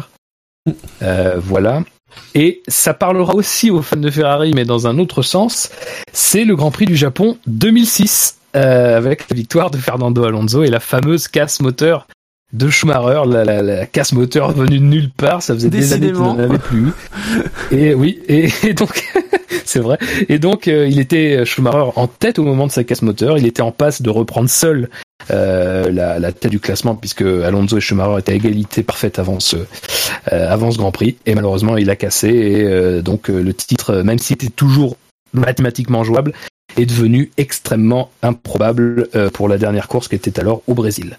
Mais tout ça, j'ai envie de dire, c'est presque secondaire parce que j'ai envie de vous parler de quelqu'un. Je vais un petit peu mettre le focus sur quelqu'un. Euh, un grand nom de la Formule 1, enfin en tout cas un grand de la Formule 1 euh, par la taille, euh, né le 8 octobre 1954 aux Pays-Bas. C'est le grand, l'immense Hub Rottengatter. Alors, euh, comme ça, Hub Rottengatter, on se dit, mais, mais tiens, mais j'ai jamais entendu ce nom. Euh, et c'est possible, même si je soupçonne qu'on est dans le SAV de temps en temps un petit peu évoqué son nom comme ça, au, au, au.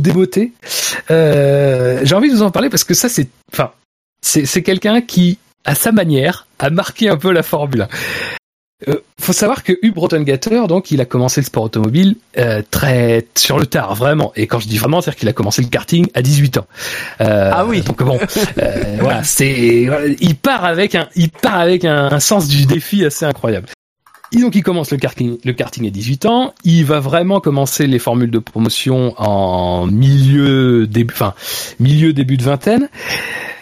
Et bon, on va pas se mentir, les résultats c'est pas énorme, mais par contre il y a un truc où il est très fort, c'est pour dégoter des contrats de sponsoring. Et notamment, il va dégoter, euh, c'est sans doute le truc le plus connu, un contrat de sponsoring avec Marlboro. Euh, et bon, faut se souvenir qu'à l'époque Marlboro, dans les années 80, euh, où, euh, où, où Rotten Gator va commencer à sévir en Formule 1, euh, c'est quand même Ferrari et McLaren. McLaren, c'est le regain de McLaren, et c'est vrai que il y a une photo, si vous tapez Hub Rotten Gator sur, euh, sur Google, je pense que vous allez tomber très vite sur une photo où vous avez Loda, Prost et lui à côté lors d'un événement promotionnel de Marlboro. Donc c'est pour vous dire quand même que euh, des fois tu n'as pas un bon coup de volant, tu le sais, mais tu as, tu sais te placer, tu sais avoir les, les bons contrats comme il faut. Mais bon, malheureusement quand même le fait d'avoir, euh, le fait de ne pas être un grand nom et le fait de ne pas avoir euh, plus que des valises d'argent, ça ne t'offre pas non plus des bons volants. Et Rotten Gator, il faut savoir qu'il a quand même couru sur des équipes vraiment très obscures. Spirit pour sa première saison, Ocella pour sa deuxième saison et Zack Speed pour sa troisième saison, 84, 85, 86. Mais là encore, on se dit oui bon, euh, qu'est-ce qu'il y a de particulier ton pilote euh, pour que tu nous en parles?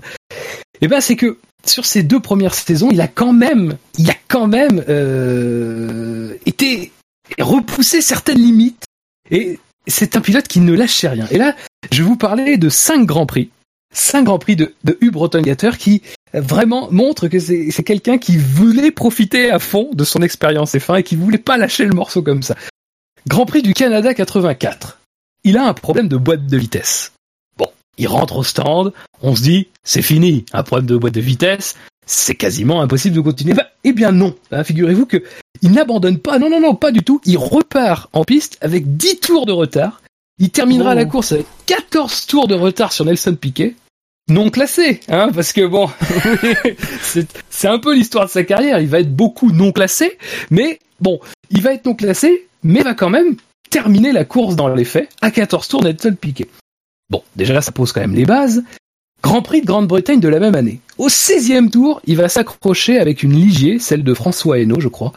Et là, il va devoir rentrer au stand pour changer son museau. Euh, on va pas se le cacher, euh, rentrer au stand pour changer le museau en 84, c'est pas aussi simple qu'aujourd'hui, et c'est en plus sur le circuit de Brands Hatch. C'est très très court comme circuit. Donc déjà, pour le changement de museau, il va perdre 5 tours. Il va repartir en piste, aucun problème, et il va finir avec 9 tours de retard sur Niki Loda, là aussi non classé, mais toujours en course au moment où, euh, où- au moment de franchir le drapeau damier. Bon, là on se dit, euh, c'est pas possible, il y a quelque chose. Il avait un Grand Prix record là d'Autriche, Ocon à battre ou quoi, mais il voulait pas avoir. Grand Prix d'Autriche 84. Grand Prix d'Autriche 84, il a un problème d'échappement, un problème précisément de collecteur d'échappement. Donc là, déjà boîte de vitesse c'était pas simple, mais collecteur d'échappement, on se dit là quand même, euh, Hub, euh, j'ai envie de dire arrête-toi. Alors il s'arrête bien, hein, euh, ça y a pas de problème, il va dans son stand et ses mécaniciens, les, faut saluer aussi les mécaniciens de Spirit qui ont fait du gros travail cette saison-là, ils vont mettre 20 minutes à le réparer et il va repartir dans la course sans problème, sans- au calme, et il va terminer, écoutez bien, avec 28 tours de retard sur Niki Loda. Mais encore une fois, il termine la course. Il a franchi la ligne d'arrivée après le leader, donc il termine la course et il réussit l'exploit. euh, d'être moins bien classé que des pilotes qui ont abandonné. Donc euh, euh, il y, a, quelque chose, il y a quand même un travail. 85, il change d'équipe, il va chez Ocella. Ocella, bon, voilà, on connaît, c'est pas, c'est pas la folie non plus. Mais il y a le Grand Prix des Pays-Bas 85, et là, bon, Hub, il est à domicile, euh, il sait qu'il peut pas décevoir son public, il sait que le- la ferveur néerlandaise, elle est impressionnante. Ah, on la connaît. Tu, tu ne peux pas décevoir ces gens. Et à domicile, il va pas du tout décevoir. Cinquième tour. Et alors là, quand je dis cinquième tour, je, je précise tout de suite, c'est cinquième tour de Hub. Hein on oublie le comptage officiel. Ça n'a rien à voir. Oui. Euh, On est dans un autre monde, on est dans un autre parallèle. Cinquième tour, il rentre parce qu'il faut qu'il change ses bougies. Donc euh, il y a quelque chose là. Ouais. Euh, sixième tour, donc le tour après être revenu en piste, il faut qu'il revienne dans son stand. Cette fois, il faut qu'il change le boîtier d'allumage. Il change le boîtier d'allumage, il ressort en piste, il faut qu'il re-rentre tout de suite pour changer, pour recharger sa batterie. Là, on se dit bon, j'ai envie de dire Hub, là quand même, euh, la, la- notre patience a des limites. Non, non, il repart, il fait quatre tours. Au onzième tour, il faut qu'il rentre pour changer son fil de masse. Donc euh, là aussi, on découvre, on découvre des pièces de voiture, il y a du langage, il y a quelque chose. Finalement, il va terminer le Grand Prix des Pays-Bas à 14 tours, j'ai envie de dire seulement, de Niki Loda. Euh, mais si vous euh, voyez les images du Grand Prix des Pays-Bas 85, comme à l'époque c'était évidemment les, les, les, les pays, les télévisions locales qui assuraient, vous aviez de temps en temps un point sur ce qui se passait au stand. Et effectivement, vous voyez le de Rotten Gator qui est souvent en train d'avancer, enfin de, de rentrer et de repartir. Euh, voilà. Et enfin, j'ai envie de dire, toutes les idoles finissent un jour par tomber. Il y a le Grand Prix de Belgique. Euh, ça va être, c'est moins grandiose. Il est sur, il est sur la fin de la collaboration avec Ocella. Il va être euh, bloqué à la source un petit moment avant que les commissaires le poussent pour qu'il reparte. Bon, on se dit oui. Et puis quand même, à un moment donné, euh, il va avoir un problème de boîte de vitesse et il va terminer à 6 tours d'Ayrton Senna. Donc, 6 tours, voilà, on sent que c'est- ça en était fini de la, de la période de, l'âge d'or. Mais ça, c'était seulement ces deux premières saisons, parce qu'il y a quand même eu la troisième saison avec Zack Speed. Et alors, Zack Speed, euh, comment dire? Zack Speed, c'est euh, de l'ambition, c'est vraiment de la volonté de réussir, mais dans un euh, dans un que- cocon qui est pas très fertile. J'ai envie de dire, est-ce qu'il n'y a pas un problème étymologique? Non pas sur la partie Zach, mais sur le côté speed. Euh, Sur le côté speed, bah, peut-être qu'il faisait tout en speed. Et euh, euh, Zack Speed, très ambitieux, petite structure, mais qui voulait faire à la fois ses châssis, bon, jusque-là ça va, mais ses moteurs. Bah Euh, Donc là, euh, voilà. Vous, vous le savez, même si vous suivez pas la F1 depuis très longtemps, on peut pas dire qu'on entend beaucoup parler de Zack Speed. Euh, globalement, ça n'a pas traversé les époques, ça n'est pas venu jusqu'à nous. Et là, cette année-là, sur les 11 courses auxquelles il participe, Hub va connaître 10 abandons. Et là, j'ai envie de dire, c'est que, bon, ça c'est pas énorme, parce qu'on en connaît des pilotes qui ont connu beaucoup d'abandons. Oui, mais Hub, lui, c'est la diversité. Parce que sur tous ces abandons, je vais vous citer les raisons. Problème de turbo, problème de fuite hydraulique, un accrochage, un moteur, une boîte de vitesse, un radiateur, une panne d'essence, un couple conique. Et une suspension. Donc Rottengatter, voilà, c'est c'est c'est sa carrière, c'est-à-dire c'est la carrière d'un pilote qui était limité, qui a quand même pu accéder à son rêve et qui soyons clairs, quand même, restera parce que il a quand même marqué un petit peu les feuilles de classement de son empreinte. Et euh, pour être tout à fait sérieux, euh, sa meilleure place à l'arrivée, ça sera avec Ocella en 85 au Grand Prix d'Australie, où il va terminer euh, septième de la course, À euh, 42 tours. septième, donc à la porte des points, à la porte des points. Mais bon, c'était un Grand Prix euh, où il y a eu beaucoup de, où il y a eu beaucoup d'incidents. Et alors, pour être Pour vraiment pour les tout à fait complet pour être tout à fait complet sur euh, Rotten Gatter, il faut savoir que il a quand même eu une influence sur la F1 euh, en Hollande, enfin aux Pays-Bas, tout simplement parce que après sa carrière, il s'est reconverti dans le dans, dans le manageriat et il est devenu manager de Jos Verstappen. Et il lui a permis notamment d'acc- d'accéder à la Formule 1. Donc, euh, voyez, Indirectement, c'est euh, Max Verstappen C'est Oui. c'est- lui Tout à fait. Ben voilà. Je veux dire, euh, voilà. Donc euh, c'était juste pour. euh, J'ai zappé le quiz, mais j'avoue que je, ça fait un Ah, moment ça, que oui. Bronson Gator est, est sous le radar Oui. et euh, voilà. Je- euh, je voulais quand même qu'on en parle parce que. J'ai trois remarques. Euh, la première, c'est que c'est c'est un peu il y a la pure victoire. Je crois que c'est l'abnégation à l'état pur. Ah, Ah oui, là d'autre oui. Ah, il y a pas d'autre mot. Deuxièmement, j'ai presque envie de dire, c'est bien qu'il ait fait sa carrière dans les années 80 parce que imaginez qu'il court en F1 en 2017, il aurait sans doute mis Ah bah. son sixième moteur des Bahreïn. Il aurait à mis son sixième moteur pendant une course, je pense. Euh, Ouais. Et troisièmement, mais j'ai envie de dire, mais, mais, mais c'est quoi ces merdes chez Ferrari? Enfin, Une pauvre petite bougie, il la change pas. Vettel il rentre au stand. Mais, mais, mais, mais, mais pourquoi? Regardez, lui, lui repartait. Mais j'avoue que quand j'ai vu, parce que euh, l'histoire de Rotten Gator, elle est, enfin, le, le, les 28 tours de retard, euh, c'est, c'est, c'est, euh, c'est pas, je vais dire que c'est pas un truc connu, évidemment, c'est pas très connu, mais je veux dire quand tu grattes un petit peu, ce genre de record insolite ou de trucs comme ça, je pense pas qu'il ait le record, hein, mais voilà, ça, ça c'était des trucs, tu finis par tomber dessus un petit peu par hasard. Et quand j'ai vu Vettel être rentré au stand et, et rester dans sa voiture, je me suis dit tiens, tiens, est-ce qu'ils vont le relancer? Le relancer? Bah, Ricardo l'a voilà. fait en Australie, non? Euh, oui, c'est vrai. tout et-. Oui. Tout à fait, tout à fait. Mais voilà, enfin, effectivement, et je pense que Shinji, voilà, euh, il y, a, il y, a, il y a ce que t'as dit, et euh, c'est pour aussi dire que aujourd'hui, on se plaint euh, parfois des pilotes, parfois des écuries, euh, parfois on va critiquer une écurie, mais euh, je veux dire, on vient de loin. et les années 80 sont toujours là pour nous le rappeler à un moment donné. Oui, oui, c'est c'est beau la F1 parce que c'est comme tout, l'hi- l'histoire efface un peu beaucoup de choses, hein, il sélectionne des choses et on oublie que derrière des Prost, des Clark, des Senna, des Stewart, eh bien il y a il y a des Hub Rottengatter, voilà. Et, Allez messieurs, euh, c'est la fin de notre émission, c'est les rappels habituels. Euh, nous sommes le SAVF1 pardon, et sur iTunes, sur les chaînes Beta, Delta et Gamma de Pod Radio, on est sur PodCloud, on est sur Facebook, on est sur Twitter le SAVF1 et vous pouvez aussi retrouver tous nos comptes euh, en bas du site. Euh, sur la sur la page d'accueil d'ailleurs sur toutes les pages. Nous sommes sur YouTube, nous sommes sur Stand F1, nous sommes sur PodWiki, nous sommes évidemment, vous le savez, je pense désormais, mais si vous ne le savez pas, c'est pas bien. Nous sommes sur Steam et euh, la communauté euh, du SAV euh, de la F1 sur Steam ne demande qu'à grandir et surtout ne demande qu'à être rejoint les mercredis soirs parce qu'il y a le SAV F1 Steam Championship et c'est une épreuve qui prend une ampleur assez incroyable. Euh, et donc ça passe même sur Twitch vraiment- maintenant. euh, Oui, ça passe sur Twitch. On, est à deux doigts d'avoir du commentaire en live. Euh, et donc, euh, n'hésitez pas vraiment, euh, et ça c'est vraiment sérieux, pour ceux qui ont F1 2017 sur PC et qui ont envie, voilà, et qui ont du temps à consacrer un mercredi soir pour rouler avec nous, n'hésitez pas à venir, vraiment, ça sera avec plaisir qu'on vous accueillera, et ça se fait dans une bonne ambiance, vous verrez des gens du SAV, des gens qui sont pas du SAV, et voilà, on s'amuse bien dans, dans la joie et l'allégresse et dans les safety cars. Oui. Euh, et d'ailleurs, bah, vous pouvez retrouver le compte Steam euh, du SAV tout simplement. Vous tapez SAVF1 ou alors vous regardez sur Twitter, on doit avoir laissé le lien. euh, et au pire, on fera une page dédiée peut-être sur le site, un lien dédié pour permettre d'accéder à ça très facilement.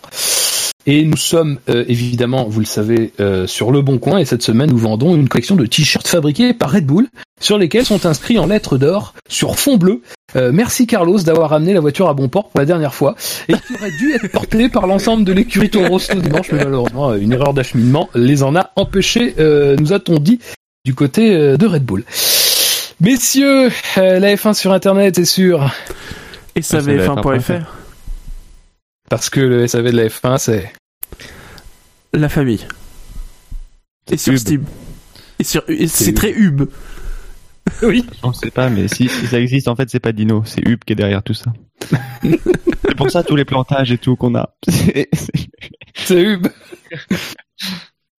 Allez, euh, messieurs, merci de m'avoir accompagné ce soir pour cette émission. Merci aux auditeurs d'avoir été présents. Et surtout, restez branchés. Salut. Salut. Salut.